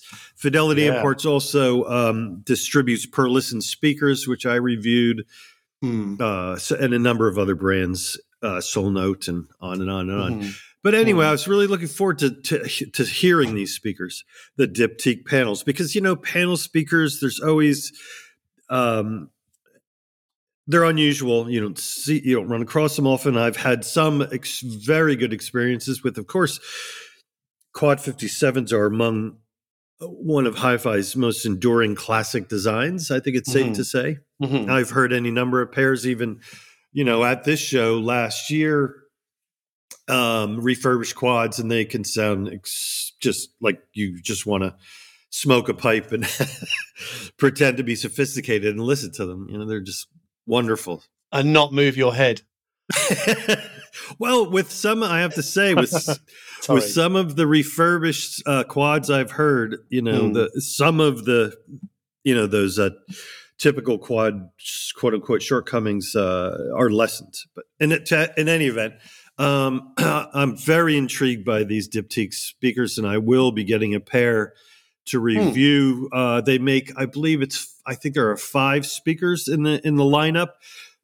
Uh, the the DP 107 second from the bottom. There's a smaller pair mm-hmm. that I believe um, uh, eight. I think there are six thousand a pair, and then then there are a bunch of larger ones. Um, but uh, look, suffice it to say, I can't make any real end value judgments from a show, but I will say they sounded like I would like to hear more of them. I think that's it. It's a, like going to a show is a tasting plate. Absolutely. Right? Yeah. You taste yeah. this and taste it. Oh, I wouldn't mind like a full a full dish of that. Like, can you send the full dish to my house, please? Yes. Um, it, it, it's that kind of vibe, isn't it? I mean, yeah, uh, but you can't I don't know. It's a bit like um, it's yeah. The, I think the word is smorgasbord or smorgasbord. Again, mm, mm. I, living in Germany, I've got no idea anymore how to say that word. I'm pretty sure it's smorgasbord. I know it's a Scandinavian word, but I never know whether you have to do the sh on the s anymore with any word because Germans obviously do that quite a lot. So um, yeah, tricky. Yeah, I've I've lost all sense of like in, in, intuition with certain words now. I'm like, how do you say that again? yeah, it's weird. Yeah, you've moved around the world too much. It's confused you. Yeah, it has confused me a lot. Yeah, yeah. So the, yeah, the last room um, I want I wanted to highlight was uh, Highwater Sound. Mm-hmm. Highwater Sound is an, is a deal uh, that's a dealer distributor, and it's uh, Jeff Catalano. Mm-hmm and uh, Jeff lives in in New York City, down near the in, near the seaport, but in this tiny little a few block neighborhood that still looks like it did probably in the late 1800s. Hmm. It's just a beautiful little area in New York that is well off the beaten path for anyone. Um, hmm. But when you walk out the front, I, I visited him earlier this year. Uh, I'd never been to his place. Um, I went with Alex Halberstadt, my friend who writes for mm. Stereophile. Anyway, it's just a fabulous little a slice of the city. Um, so Jeff, uh, Jeff, well, let me start with the system at the show featured Horning, hi, Horning hybrid systems. The speaker was called the Aristotle PM65. Mm-hmm. They're uh, floor standers. they're twenty four thousand a pair. Uh, the thing about Horning is their super high efficiency speakers. I don't want to speak out of turn, uh, but I believe uh, these speakers feature a driver run full range with a tweeter and then rear firing uh, woofers. Mm-hmm. And they were driven by a new Audio Frontiers signature 845 SE integrated amp Hmm. Uh, that's a twenty-five thousand dollar integrated. It probably weighs two hundred pounds. It's Whoa. a monstrously large integrated amp, and you know, with eight forty fives, I think it's thirty or forty watts per channel. Um, I I am.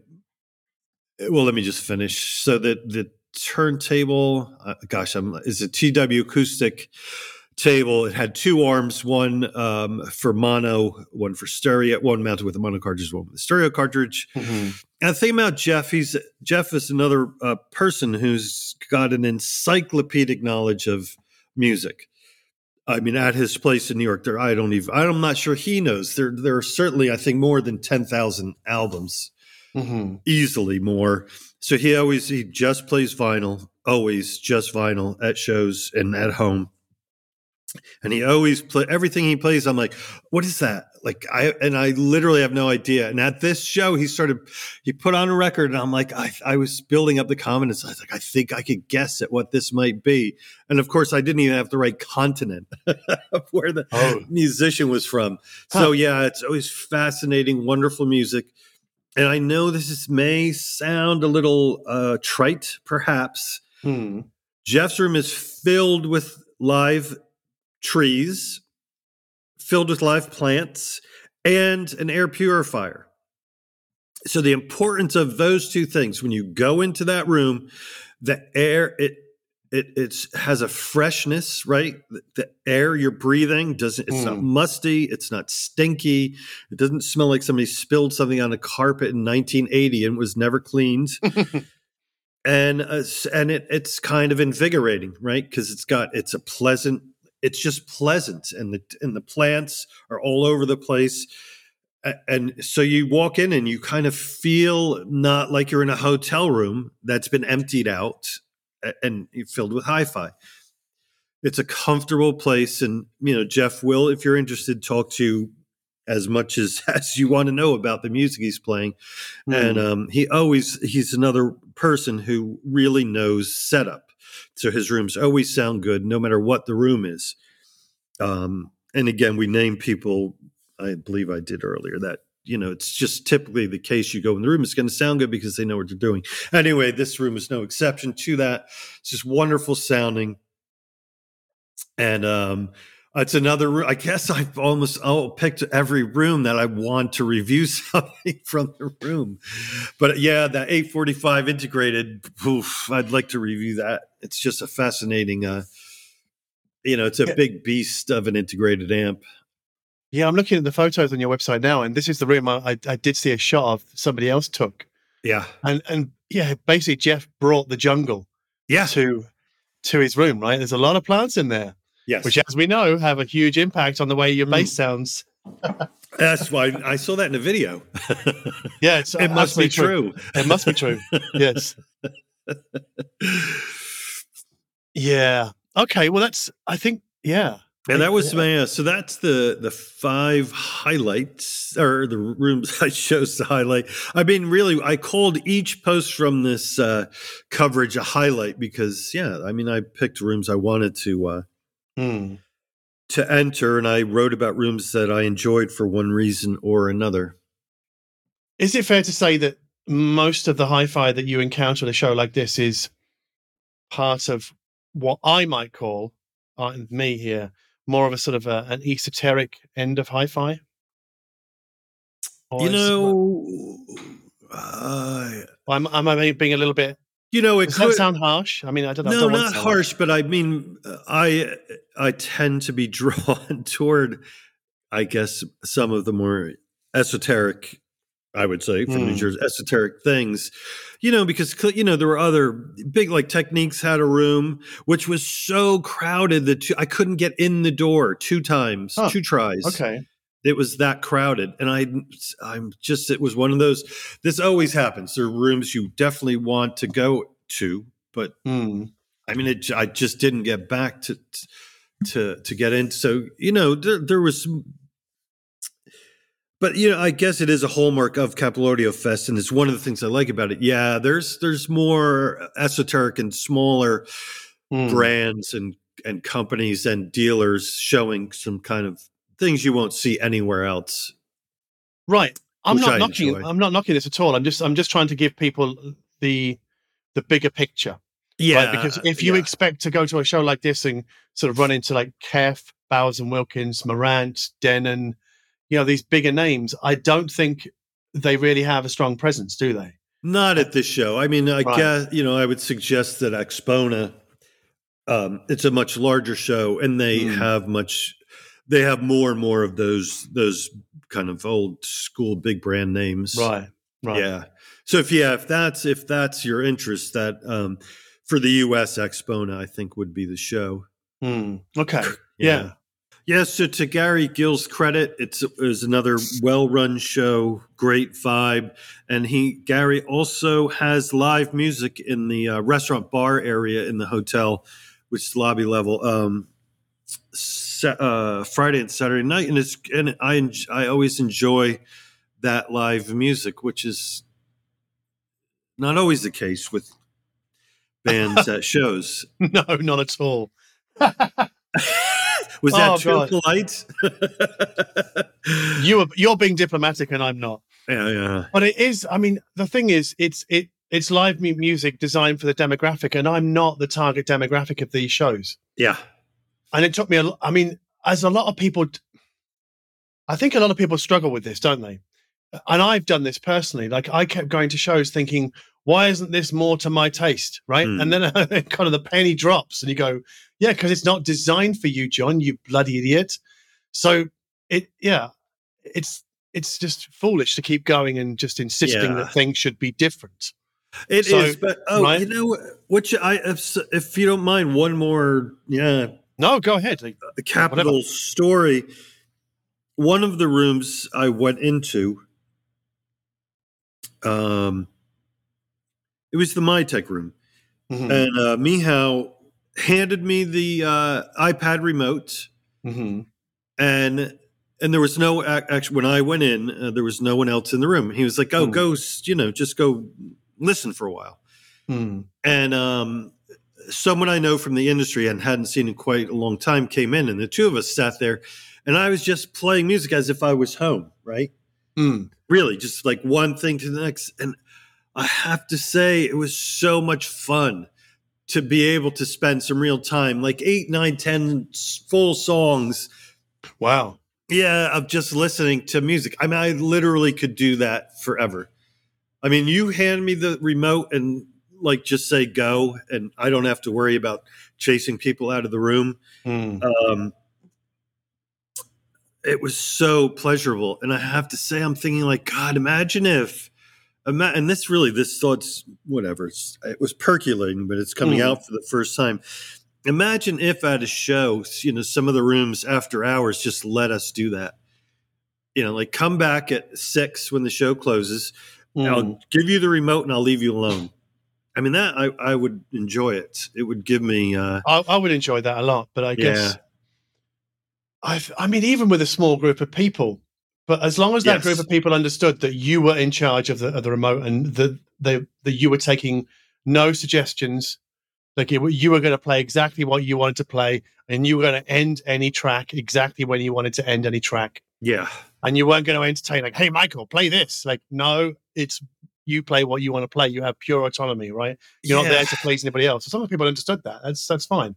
I guess it's hard for some people to kind of deal with that situation, but Yeah. I mean, because for me, um, you know, listening without listening to music, and especially when I'm home, right? Listening to Mm. music, it's my mood. It's where I'm going, and it, it you know, it's an um, it's a mood altering it experience. Yeah. it is, and I'm, I'm, and I, I have to say, I am addicted to it. Hmm. You know, I mean, I do like. I'm sure as you do, you know, this is a large chunk of my day, day after day for years. Mhm. So Mhm. yeah, I'm I'm very much addicted to it. So when I go to shows and I I am listening to music selected by other people, and I have to say it shows, you know, 99% of that music is not to my liking. It can Mm. get me a bit edgy after a couple days, right? It's like God, I just want to hear some music I enjoy.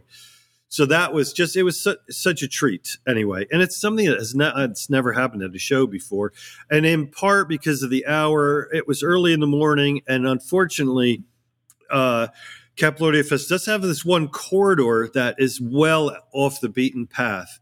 Hmm. So unless people are being kind of like, unless they want, they know they need to go to the rooms that are there. People don't typically wander easily down that corridor, which is why I had the time, or we had the time we did in that room Hmm. um, to ourselves. Anyway, it was a lot of fun. Are you going to tell everybody the story that about what happened to you at the bar? I think it's well. Gosh, I almost forgot. I don't know whether you were doing it to be, to be kind to me or not, but probably not. no, uh, why would I do that? I, I, Yeah, I don't give a shit. I think it's funny. Like, go on, Yeah, yeah, explain so- to me. What- After hours, um, I was at the hotel bar, and it's right in the lobby. So you know, and it's open, open to Mm. open to the lobby. Anyway, I was Mhm. at the bar, and I was talking to uh, someone who was there, who had come down actually from Brooklyn, um, because he's in, he's looking for a new hi-fi. So he took Amtrak down, you know, just to check out a bunch of gear. Mhm. and uh, we struck up a conversation. Super nice guy.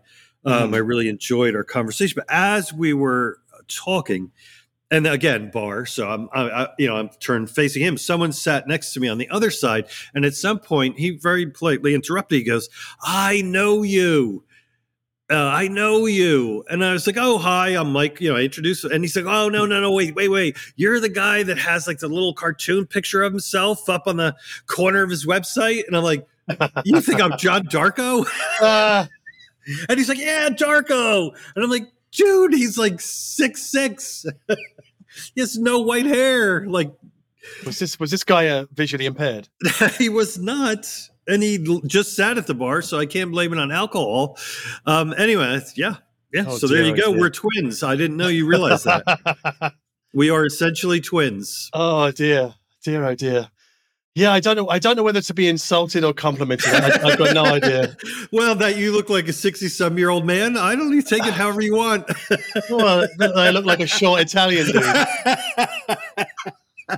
No offense to all the short Italian dudes out there, because I know there are many of you. you know, All right, so I have a, I have a, uh, I do have a tip uh, for anyone who's at an age where they're feeling as if you know uh, they're getting toward the older side of the spectrum, and that is if you're at, you know anywhere. It's not just a hi-fi show, and people say, you know, hi, how are you, and they talk to you, and if age comes up, I add ten years now. It's like, oh, you know, and how old are you? I say 70 because they're like, damn, you look good for 70. I'm like, yeah, thanks. but you should be worried that, the, that they believe you. Well, that it's it is a risk. So you It's know, I, soon I'm going to have to bump it up to 80. You know, I mean, you do have to, yeah, gauge gauge the appropriate distance so that people will continue to tell you you look good. Yeah. I think you should you should do what every other middle aged dude does on social media or LinkedIn or wherever that I see. This is a common trend, right? Hmm. A dude maybe in his fifties, maybe his sixties, and his profile picture is from when is from when he was forty two, right? Have you noticed this? I've noticed this. this you see this a lot, right? People Yeah. using long out of date photos as their profile. it's always Come on. Yeah, you know that is that's a that it's not my style. That is not my style because in those cases, if you're at all in some way a public figure, Hmm. and then people do meet you, that's not what you want. Because if that if you do that and they see you in person, they're like, "Whew, you must have had a rough couple months." yeah. Dude, you've got to hell. I knew a guy years ago, doesn't matter who, and his uh the, the the only photos he had online, I finally met him in person. I was like, damn, you look a lot better than your photos. He goes, I do it, um, I do it intentionally. He's like, I Really? only put pictures of me looking not so great online so that when people meet me, they go, damn, you know. Okay. So these are, you know, these are little nuggets, little nuggets. This is why I have a, a cartoon um, avatar because it it's Ah. just it's easier to Ah. manage. Although eventually I'm going to have to update it with some grey hair. You're going to have to age it. I'm going to have to age it at some point. Yeah, I just I, Yeah. I, I will have to age it, but I do. I, it it does it. It's good that I don't have to keep updating my photo every couple of years. But the thing is, Hmm. I'm now on YouTube more than anything Ah, else I do. True enough. So my face is out there all the time. So I don't. It doesn't really matter that much. I mean, I I Hmm. quite like the idea of the South Park logo. But if if somebody thinks that you look like a cartoon character, Michael, I would be worrying. yeah, that guy's a joke. oh Yeah. boy. All right, let's move on. Let's move Yeah, on because um, I mean, I know I talk a lot about yeah this concept of Future-Fi. That's basically everything inside the speakers or everything inside the amplifier. So I'm talking about the, the streaming system and the DAC and maybe a phono stage, and all that kind of stuff, maybe room correction. Um, in the last couple of weeks, I've gone back to a very separate space system, and I'm probably going to do quite a bit of this in Hmm. the next few weeks. I think I don't know. I, I, very often it's just like whatever takes my fancy in, in any given week after we've done it. You know, because the last couple of weeks or few weeks, I've been listening to the LSX2 from Kef, and there's a video coming. Hmm. But I've also been listening to other things in parallel um, that I had to take out when we filmed the LSX2 review the other day. And basically, most of that is Well, it's been sent. I'll talk about the electronics first. So Hmm. they are the Peachtree GAN 400 power amplifier, which is a, a GAN based class, it's a GAN FET based class D amplifier, which sounds wonderful, Hmm. and a PS Audio BHK signature preamp, PS Audio NuWave phono converter, phono stage, Hmm. and then at either ends of this system, I've been sort of tinkering. But what's really interesting is that for all those really very expensive electronics, the speakers I've currently got set up are a pair of KEF Q150. And this is, I think, their entry level stand mount speaker. Hmm. And what's quite interesting about this speaker is its list price is 600 bucks or 600 euros. Yeah, but But yeah, but for at least half the year this year, I've noticed that it's been down to 299. yeah, that's what I'm looking at it now, and that's yeah, I see it across Right. the board at 299. Yeah, Right. It, it, I think that 299 goes away for a while, then comes back. Mm. So I decided to take the plunge and I bought a pair Hmm. because I thought I want to hear these. I want to see what they're what they're like. And if they were a five ninety nine speaker, I'd be like, yeah, they're okay. They're good enough for five ninety nine. But at two ninety nine, oh my goodness, they're incredible. And I think this speaks to a couple of things here. Is something that I've said in a in another podcast about there's no such thing as a bad product, only a bad price. Because if they cost Huh. fifteen hundred dollars and you put them next to the LS50 Meta, they wouldn't hold up. Not really. They're a very different style of speaker. They're a lot sort of more loosey goosey in their sound, a bit Mhm. well, quite a bit more opaque. But I think they have a certain liveliness that I really, really enjoy, and sound staging is pretty large. Hmm. But that sound staging, or rather what you get between the speakers, seems to be as much determined by the electronics as the speakers themselves Mhm. because prior to putting in this separate thing, I was just running the Bluesound PowerNode Edge with them. And it sounds perfectly fine. It sounds very, very good, and for the money, you couldn't complain. Hmm. But then when I whack in like a three grand power amp, and I think it's a seven or eight grand preamplifier, like the imaging really sort of begins to pop, and you start to s- literally see sounds properly placed between the speakers. Hmm. And I thought that was really interesting. And I think it, a lot of it, I think, comes down to the preamplifier.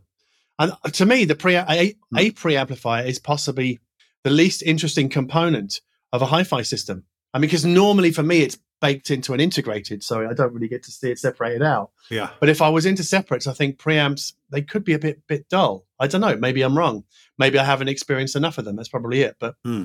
but this this preamp is really really something else. Hmm.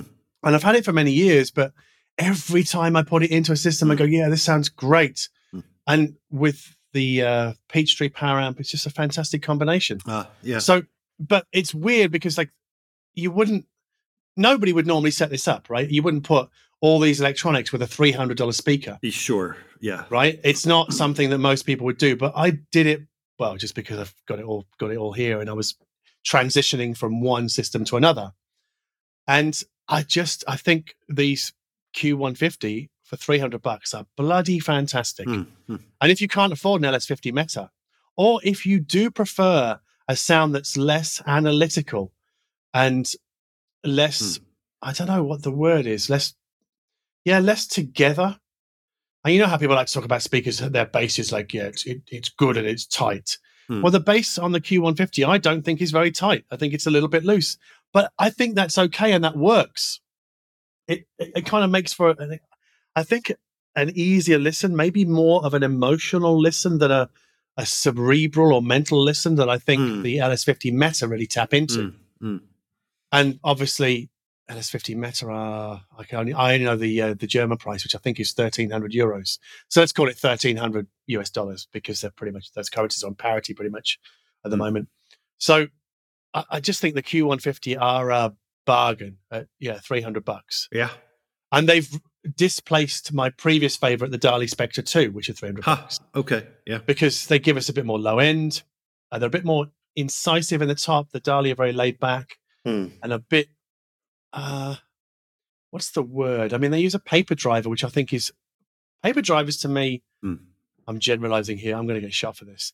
I don't know. They they're really good with voices. They're excellent with voices, and I'm not saying the Q150 aren't because they're they're great, and because of the UniQ driver array, the yeah the coaxial or uh, concentric driver array. I think that obviously sets those speakers up to be great at, at imaging or image depth, right? Yeah. So I think that's what allows the preamp and the power amp together to give a really nice center image, a very solid center image. But the other thing that I've acquired recently, and I bought this because I didn't want to review it. I just wanted to own it. And I, Hmm. I kind of have this kind of guilty pleasure where because I don't own a car, I don't have to pay car insurance or maintenance and things like that. I can afford to buy a new turntable every year Mhm. right? That's what I do. Like in, you know, it's like a, a new laptop every couple of years or a new Yeah. phone every few years, right? So I buy a new turntable, and this year I bought a. Now this is where the uh, Yeah. the localization of words comes in, right? So Americans say thorns and Germans say torrens. So I bought a Thorens turntable. I bought the the TD fifteen hundred, which I guess I wasn't paying attention when I bought it because I found out afterwards that it won the uh, EISA award this year for like turntable of the year or whatever. ha. Um, but it's it's surprising me, and I bought it because it's to me, design wise and aesthetically, and I think pretty much everything about it is very very different to my other main turntable, which is a Rega Planar Eight. hmm Yes. I mean, the yeah. Planar Eight looks modern. Its skeletal frame is, uh, I guess, what I would call hyper modern, whereas the Thorens is designed to look like a, a traditional old Thorens turntable, Ah. and it's got the suspended sub chassis. Is it sub chassis or chassis? I don't remember now, but basically, the the uh, the platter and the the tone arm are sort of decoupled from the motor. Mhm. They're on this the, the chassis kind of wobbles, right? So if you push the Yeah. where the chassis is mounted, it, it moves around. And this is, I, I think, the only thing I don't like about it is Hmm. that when you pull the tone arm out of its clip, the that sub chassis or chassis that's yeah on loaded on springs, Uh, it wobble it wobbles a bit, yeah. A little wiggle room. Yeah. right? Is that is that normal? Because this is my first experience with this kind of turntable. Is that that must be normal for a Thorens turntable, right? Uh, you know what? I don't have experience with uh, Oh, Torrens okay. tables. Torrens tables, yeah. now I Maybe I- did you go? Which finish did you get? I'm just curious. I got the walnut. Is it walnut? The wood, the wooden one, not the black yeah, the one. wood Yeah, one. walnut, Okay. yeah, Yeah. Yeah. yeah. Because I, I just like the aesthetic, and I, I like the the whole aesthetic of this turntable. Yeah. uh, very much. And I know people like to pigeonhole me as somebody's only into like really modern looking things, but I, I I love this the vintage aesthetic, and I just I love how this. Th- you know, when you look at a turntable and it gives you a certain level of satisfaction when a record is playing, and you're like, Oh I'm enjoying yeah. the record, right? I'm really enjoying the record. I'm enjoying the sound. I look across the turntable like, yeah, this is good, right? So I've I've only had this thing for a week, so this is really sort of Hmm. first impressions. Um, but I, I think it sounds fantastic. And what I love about the sound of this turntable is that it sounds very dense, tonally dense, as in instruments seem to have a density to them Hmm. and they sound big. And I don't mean that they that means that the whole soundstage itself has to kind of expand to accommodate them. It's just that they sound large and more present. That's the word, present Presence, yeah. inside Hmm. that that soundstage, Mm. right? So everything's very much there, and I don't mean it's eager, or it's keen, or it's bright. It's nothing of the sort. Mm. I should add that we're talking about an Ortofon 2M Black cartridge, which is the same cart that I have on my outgoing, well, outgoing in inverted commas, Rega Planar 8, Mm. which is why I bought this this table with the 2M Black, so I could do this comparison reasonably reliably, right? Same cart on each, although I've got to run this one in a little bit more, I think. But I'm I'm super impressed with the sound. I was playing a an ambient record from 92 well it's ambient techno so there's a bit of there's a bit of duff in there you know a bit of bit of kick drum. And this morning and it's interesting because somebody asked me the other day like how you know how do you decide john whether to buy something on cd or, or on vinyl? And normally if it's an ambient record i'll just buy the cd because the the pops and the clicks drive me crazy. But Hmm. if it's an ambient Hmm. classic like U.F.Orb is it's U.F.Orb by the orb from 92 if it's a classic i'll buy it on vinyl because i want to hear it Yeah. and I gotta say, I think that playing that this morning, I, I don't recall enjoying it as much as when I've heard it on a stream or Ha. via Yeah. a CD. Now Yeah. I got to be careful here because that's audio memory, right? That's Oh, yeah. but but it just sounded so big, Hmm. like all the instrument. And there were, there's that old cliche. I heard things I hadn't heard before. That that took place, Hmm. but maybe it's because I'm a better listener now than I was even a year ago. I don't know, but it was just the sound of this Thorens turntable just Mm, is so makes music sound so live or alive. Yeah. Um, I, I I run the risk of disappearing up my own ass when I talk about this kind of thing. You know, that's why I prefer to like script the words a bit more carefully for a video. So even though I'm, you know, I've got notes in front of me when I'm shooting a video, the words I choose they're pre-selected so that I don't don't sound as pretentious as I did just then. But- Oh, I hope Oh. anyway. But I just, you know, it's it's a okay. So pricing wise, it's Mm, it's 2200 euros with the Ortofon 2M Black, which is a great deal because I think normally it's 26. And I think this turntable, so the, the Thorens version that sells in the USA, I think it's three grand just for the turntable itself. I could be wrong, but I did see a, a review of it somewhere I think quoted the price is three grand. So, but because it's it's a German turntable, German company, yeah. um, yeah, it's I'm I'm super impressed with it, and I, I really enjoy it. Apart from when I have to pull the arm out of the, it's like a reverse C clip, right? So it's a pull it out of the clip, and then the whole thing wobbles for like a couple of seconds. and then- Yeah. then yeah. it settles down. I wish it was like a U-shaped, not a clip, just a U-shaped Rest. holder. That, yeah. Yeah. rest that holds the tone arm, because then you wouldn't be pulling it out, and there wouldn't be that moment where that energy is released from the the clip, right? So Yeah. Yeah. but that's yeah that's my take on it but th- those are my sort of initial impressions of this Thorens turntable Hmm.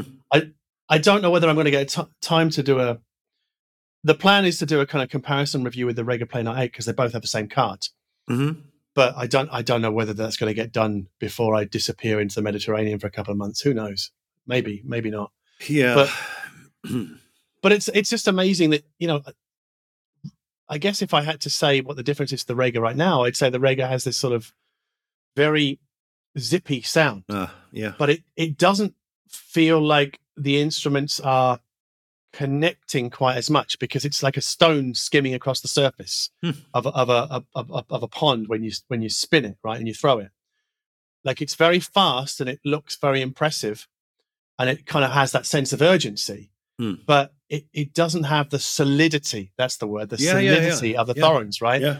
it's like this really solid sound so maybe that's my review right there maybe i don't need to make a video but I would So- like to, if you Hmm. don't, mm, yeah, no go ahead go ahead yeah, this notion of um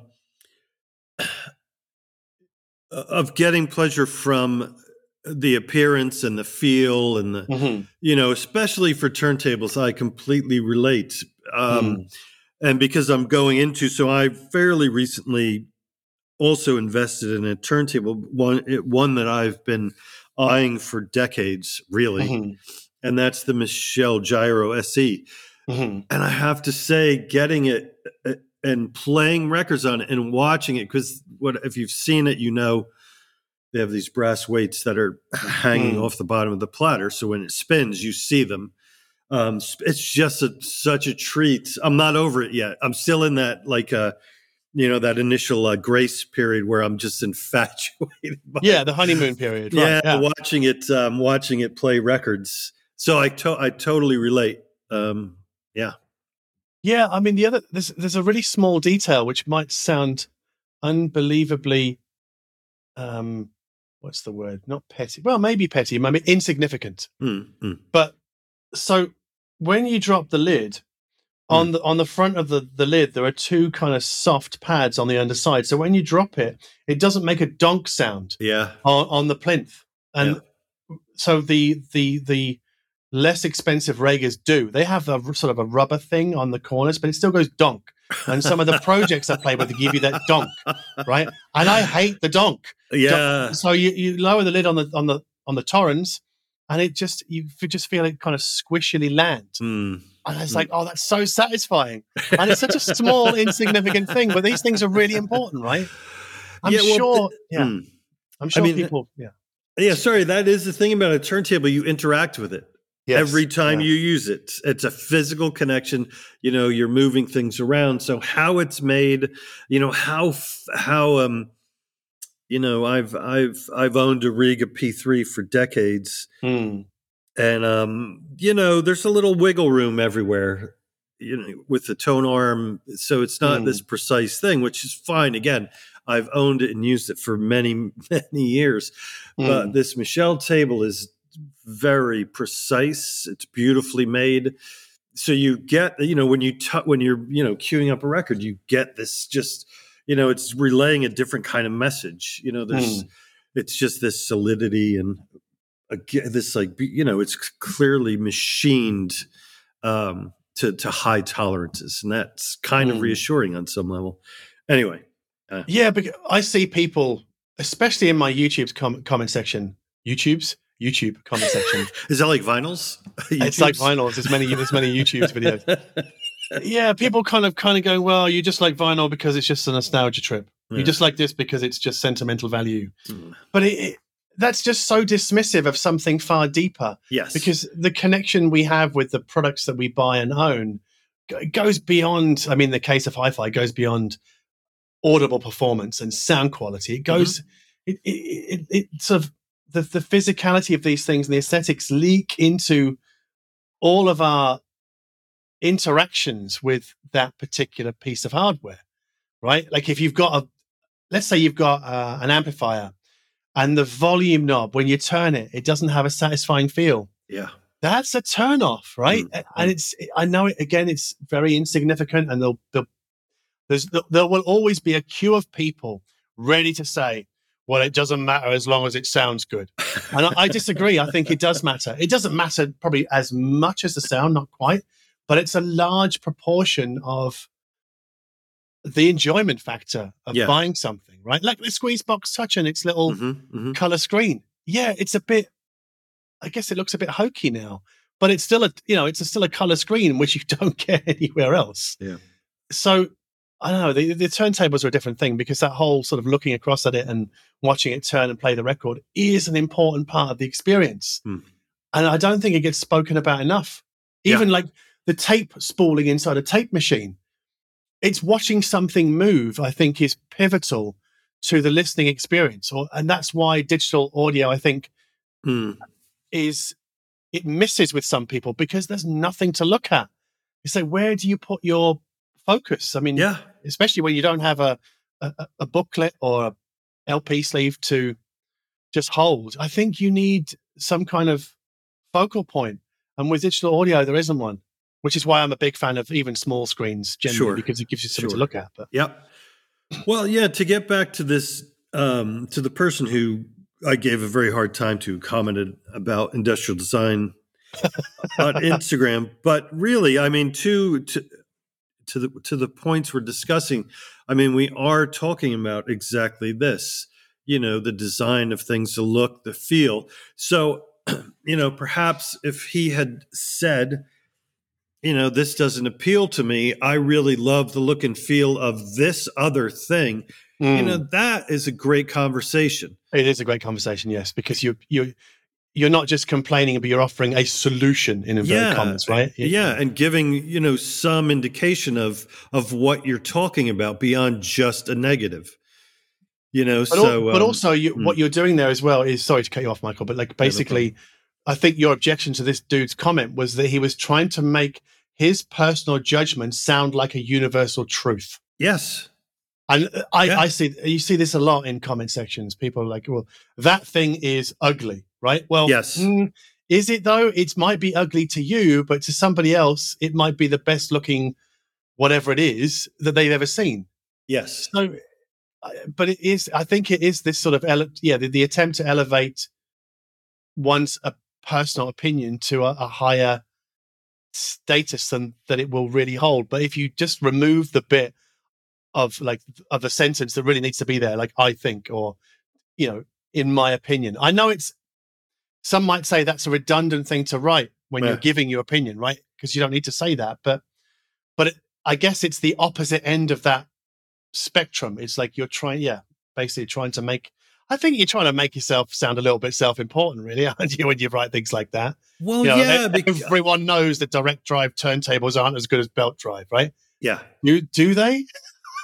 no. Well, it is again. Yeah, it's this ele- elevating, you know, taste to some other level, uh, w- and it's just not appropriate. I mean, it doesn't No, stick because it's, you know, in the end, if it did, does that mean I have to consult with this guy about everything I buy? Oh, I like the look of this, but this guy said that thing that I liked wasn't well designed f- from an industrial design perspective. So do I have to run, like, is he the authority? Is he the guy? Like, it's ridiculous. You know, it's it's an absurd position, but he's spending time to type this comment. So just by saying, you know what, that doesn't really appeal to me. That doesn't make him, I would imagine, feel the same as, oh God, he needs a higher industrial designer because I'm a, you know, I'm an authority on these matters. And right. I mean, it's you know, There's a, there is a word for these these kinds of people. I'm going to say it in this podcast: Hmm. blowhards. These people are blowhards with their blowhard attitudes. Right? It's just it's just a load of hot air and noise. I wouldn't even reply to them. Like, nah, just don't even I give them tried, and it it really went it, it went where you would expect. I tried to be courteous and polite. It wasn't taken that way. So then the personal kind of digs start to come. You know, and, yeah, it's just and- it's not. It's, yeah, it never goes. It like- never.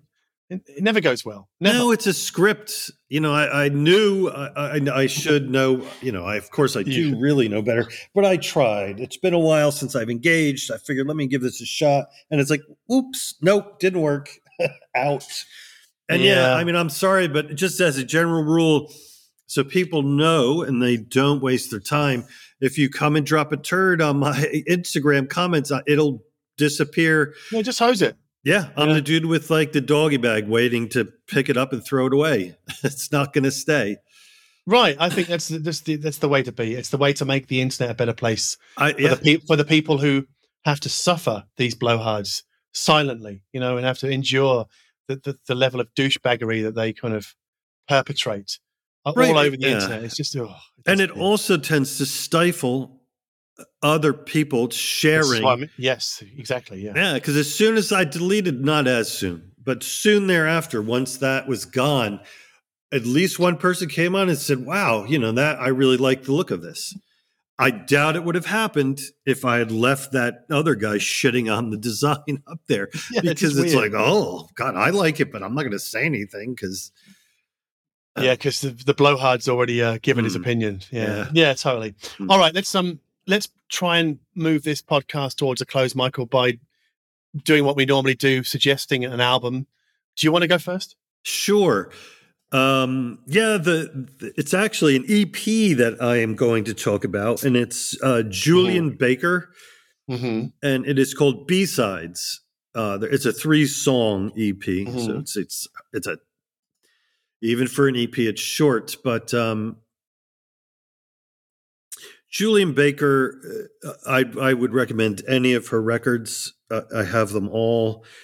She also was in the the so far it's been one record of a band called boygenius.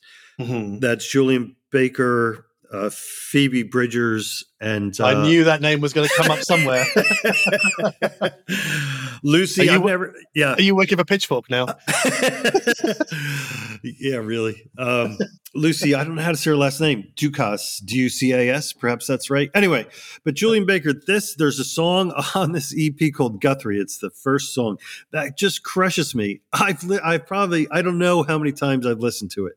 A Mm. lot, a lot, a lot. And every time I'm totally drawn in as soon as it's just her with acoustic guitar. It's rough. It is literally B sides. You know, Mm. these are songs that were recorded and not released previously. Uh, it's rough. You can hear a lot of finger squeak on the strings and a little um, fumbling. Not fumbling. You know, it's just not perfect. It's not like a perfect. It's thing, loose.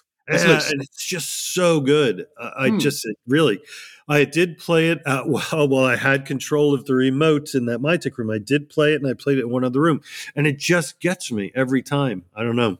Anyway, That's that's that's the way the way the songs should be. Like the ones that really get you. yeah, Yeah. Actually, that's that's a neat segue into into an album that I'm not going to recommend, but I'm going to bring it up here because it might because I think it might bug you. Me personally, Yeah, yeah, maybe, maybe. nothing bugs me. So to to excuse the pun here, but I think it's pretty funny. I finally caved and Ah. bought that that vinyl box set of the Nick Cave B sides thing because it was discounted in my local Oh, store. wow. Right, so like seven LP set, Yeah. and I, I featured it in a video a couple of weeks ago, just talking about recent purchases I, would you know, that I'd made for physical music, and somebody wrote, "How do you know how that song sounds that you spoke about when it's clearly you? It's clear you haven't opened the box set yet." So I'm going to answer that here because you know, as a Nick Cave fan of like 30 plus years. Hmm. Like, I didn't just buy this box set and go, I wonder what all these songs sound like.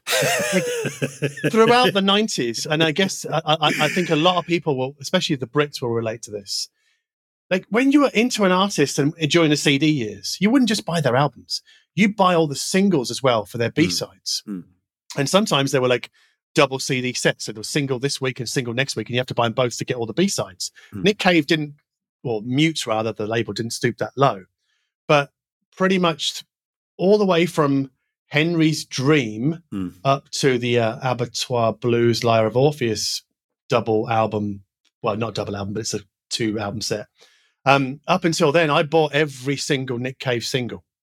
So all the stuff that came off Murder Ballads, and one of those songs was the ballad of, is it Betty Coltrane and Robert Moore, or Robert Moore and Betty Coltrane, which to me is one of the best Nick Cave songs of all time. Hmm. It's fantastic, but unless you heard it on that CD single or maybe a 12 inch if you bought that B side at the time, you wouldn't probably know it. And although they did come out on the, the first B sides release in 2005, which is, I bought that as well. Yeah. And once have I, got that, yeah. and I think I sold all my CD singles after that because I didn't need them anymore Hmm. because they're the same masters, I think, on that three, is it three CDs or whatever?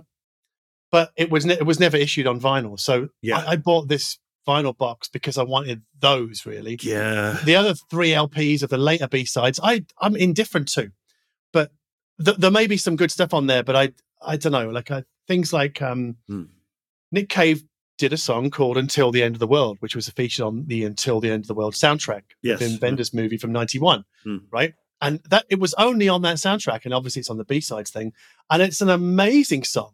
Like it, I can't believe and this is the great thing about some of the great artists is that even their B sides material is just bloody fantastic. Yeah. Like Suede or Pulp or um, I'll think of some more. I mean, even Oasis, God bless them. Like I, it's hard to listen to them now, but some of their B side stuff was were great. New Tom Order, Waits. the Smiths. I don't know. Just has Tom Waits issued many singles though, like with B sides? I, I don't know. I, It, there's a colla- it's a du- it's at least a double CD. Ah, the Orphans thing. You mean the triple? yeah, CD? yeah, a triple Yeah. CD. Yeah, yeah. Right. But is but are those songs previously released like on other formats, other singles, other things, or they just is it just him him clearing out the archives? I don't Uh, I'm not sure. I think I think it's a somewhat of a mix. Okay. I believe somewhat of a mix. But you're right though, even like even on on, on like Tom Waits' worst day Yeah, is better better than you know pretty much 99% of all musicians' best day, right? So it's just but yeah, but this Nick Cave vinyl box. Mm. I mean, I, ha- I have not had time to open it yet, but I've been waiting for you. know, what you want that moment, like a Sunday afternoon. Oh yeah, like, right, absolutely. cup of tea, got my new Torrens turntable or Thorens turntable, gonna crack it, and then I know the first few songs, those acoustic versions that were the B sides from, I think it was the Good Son. It was a single from the Good Mm, Son, mm. or no, it, no, it was the bonus CD that came with the Good Son in, uh, upon the first release. That's how much of a Nick Cave nerd I am. So when people say, "How do you know how these songs sound?" because I have followed this guy religiously, you know, down the decades. Yeah, So, you know, so when I wave a CD or a, um, a, a vinyl record in front of a camera and it's still sealed and I'm talking about it, you know, I've got it on another format somewhere yeah. because I do buy a lot. I don't know about you, but I buy a lot of stuff on CD and vinyl. Um, because I guess my obsessive compulsive nature Hmm. is beginning to peak. I just want, you know, I don't trust streaming, you know, platforms. yeah, and- uh, but, yeah, yeah. but it's, I just, the older I get, the more joy I find from physical formats. And maybe it is, maybe part of that is a nostalgia trip. Maybe part of it is, but not all of it. Not Ah. all of it. Yeah, yeah, yeah. That's it's that is simply that's just uh, it's an oversimplification. It is. Yeah. But anyway, the album I- I wanted to talk about Mm. was um It's by a band I don't really know much about, and I I should do because the band is Can, and they were very Oh yeah, famous Ge- famous Germans from the from the seventies, right? yeah, And I know that like Ege Bamyasi is a classic and Tago Mago is a classic, Yeah, but these are not albums that I can really speak to with any authority because I, I can't remember the last. Maybe I played them in the nineties once and went, "Oh, it's all right," but I probably wasn't ready for it back then. Hmm. But I was in a really bad mood in in a CD store a couple of weeks ago. it's well, it's a it's a big kind of electronic store that has this amazing CD section, Ah, right? So I just I hate the store, but I like the section Hmm. because the the selection is amazing. Hmm. And I was just I was in a mood to just to kind of go, I'm going to buy a bunch of stuff, right? Because I was I think because I was grumpy. Um, and I thought I'm going to buy a couple of things. I have no idea what they sound like, and I bought a couple of Can live albums. I bought two Ah. of the three that have been issued recently, yeah, and the one I'm holding in my hand right now is the CD because I didn't want to spend thirty bucks on the on the vinyl. I bought, you know, I didn't want to take that risk, so I spent fifteen on the CD, Hmm. and it's Can live in, and here comes the pronunciation dilemma again. Live in British people would say Cuxhaven, but I think in Ger- it's a German town. I think it's Cuxhaven yeah. I think. Okay. and it's 1976. And this is a, the third release in this live series that they've done. I did buy the the Stuttgart one, I think, but I haven't opened that yet. But I, I thought I'd play this, you know, this 76 one. It's not hugely long. It's only like 35 minutes. It's just four tracks, just called in German one, two, three, four. Hmm. And it it's not. It doesn't really have the atmosphere of a full show. It's just segments because, from what I know about Can, is they would they're, I guess they're sort of uh, what's the word? Their MO was just 20, 30 minute jams that would just go on forever. Yeah, Right. And yeah. my, and there's a there's a certain amount of free jazz element to them. But they're they're a rock band, right? Or I guess they were called krautrock at the time, but they're sort of avant-garde rock, maybe. I don't know what you call it, but it's certainly not electronic in the way that Kraftwerk were or are Mhm. right? It's it's drums, Mhm. bass, guitar. But listening to it, I, I kind of go, I don't necessarily like it yet, Huh. of- but it, I know it's good for me. So. I, I guess I want to say about this, yeah, this Can album. It's it's like being given a plate of vegetables. Ah. You kind of have to eat them every now and again. You know, you have to kind of dig into the shit that makes you feel uncomfortable but you kind of go, "What the what the hell is this?"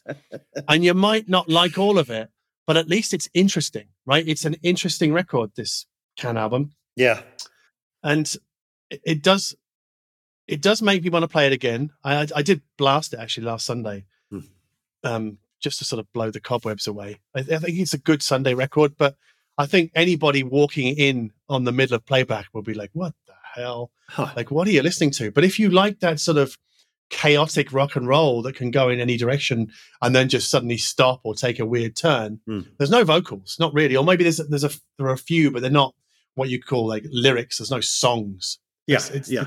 it's the exact opposite of nick cave like who's a very Hmm. songs driven character driven um songwriter this is yeah far more avant-garde and abstract but i think it's super interesting and yeah i just i got it because i wanted something that would be a bit challenging Yeah, I love their music, but I have to be in that in the mood. yeah see i think this kind of record you don't have to be in the well you you think you do Hmm. but uh, sometimes it's one of those things where it if you play it when you don't think you're in the mood and it might catch you off guard Ah, yeah, yeah, yeah. I don't know. It's it's it's. like, I I have this thing where if I play acoustic music just as the sun is going down, Hmm. it's just the most amazing experience at, at dusk. Right, acoustic music from my hi-fi at dusk on a nice, calm, quiet day. Doesn't matter when when dusk is. It could be 10 p.m. It could be 5 p.m. It. I'm just. I think maybe I'm just a better listener at that time Ah, because you know that you, kind of get that. What's that? Is it Hmm, called the glo- hmm. Is it called the gloaming? You know, like that that period between huh. daylight and night nighttime. Well, there's maybe a, some, there's some other word for it, but I haven't heard that uh, word. Yeah. yeah, but like it's just yeah, just this idea of is it the German word die Dämmerung? I don't know. uh, Maybe I'm Hmm. mix, mixing my German words here, but um, yeah, that, I think that makes you a better listener, and I don't know where I'm going with this, but but you know how people say, "Oh yeah, my hi-fi sounds better at night." Mm, hmm I swear it does, but it, it could be that you're just a better listener at nighttime. Mm. You're more focused. You know, you're less distracted. It could be that. Yeah. Don't know. Maybe it does. Yeah, I think it- generally, uh, generally, I find myself really connecting um, and not being distracted at night. You know, Mm. later in the day and at night. I mean, because for me, I don't know if it's the same for you, but when I'm early in the day, that's when I do my best writing, or at least I think think so. Oh, anyway. Absolutely. I mean, I can't write after 2 p.m. Forget Yeah, it. yeah, it is a thing. Yeah, Yeah. And that's when I do kind of like the boxing up of stuff, right. all the, all the admin, so- emails. Yeah, yeah, Right? yeah. It's a different part of the brain. I can't, yeah, Yeah. the, the creative part of me Hmm. pretty much just packs up at, at lunchtime. Yeah, yeah. So it's, yeah, that's kind of, yeah, I think there's certain times for certain things. And Hmm. like you talk about, I know people that play loud music at midnight. I can't do it. Hmm. I find, I find it too confronting. Huh. or, or music at midnight. I just, I think once I get past like 9 p.m., I just want to watch a movie. Maybe it's because I'm, you know, most of my life is driven by music and sound. Yeah, And I need a break from it, you know, like I could just need to kind of zonk out in front of some bullshit show on Netflix. hmm Although tonight I'm watching the uh, the Moonage Daydream David Bowie documentary that's finally hit video streaming services or Ah. download services. So pretty excited about that, the Brett Morgen thing. So you know, um, yeah, I think it'll be quite good. Even though hearing David Bowie talk a lot of the time just in, annoys me. Because he's- He's one of those artists who made some of the most otherworldly sounding records. Hmm. And then when he plays them live, what he does is, as the band's doing the intro, he'll say something like, "Here's a little number I did in 1974." I'm like, "What are you doing? Shut up!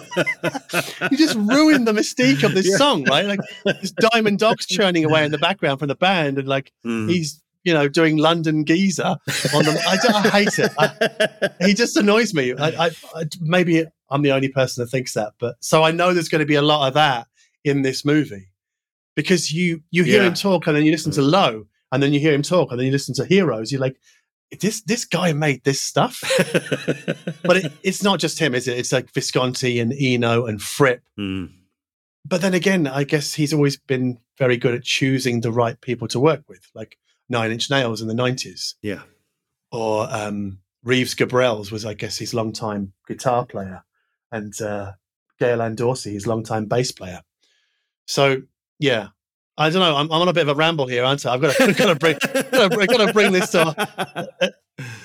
We're going to stall this car. We're not going to bring it to a screeching halt. We're just going to yeah. Turn the key on the ignition and just go, go, go. Um, yeah, so we'll stall the ending of this episode, Michael. Thank you very much for your time once again. yeah, my pleasure.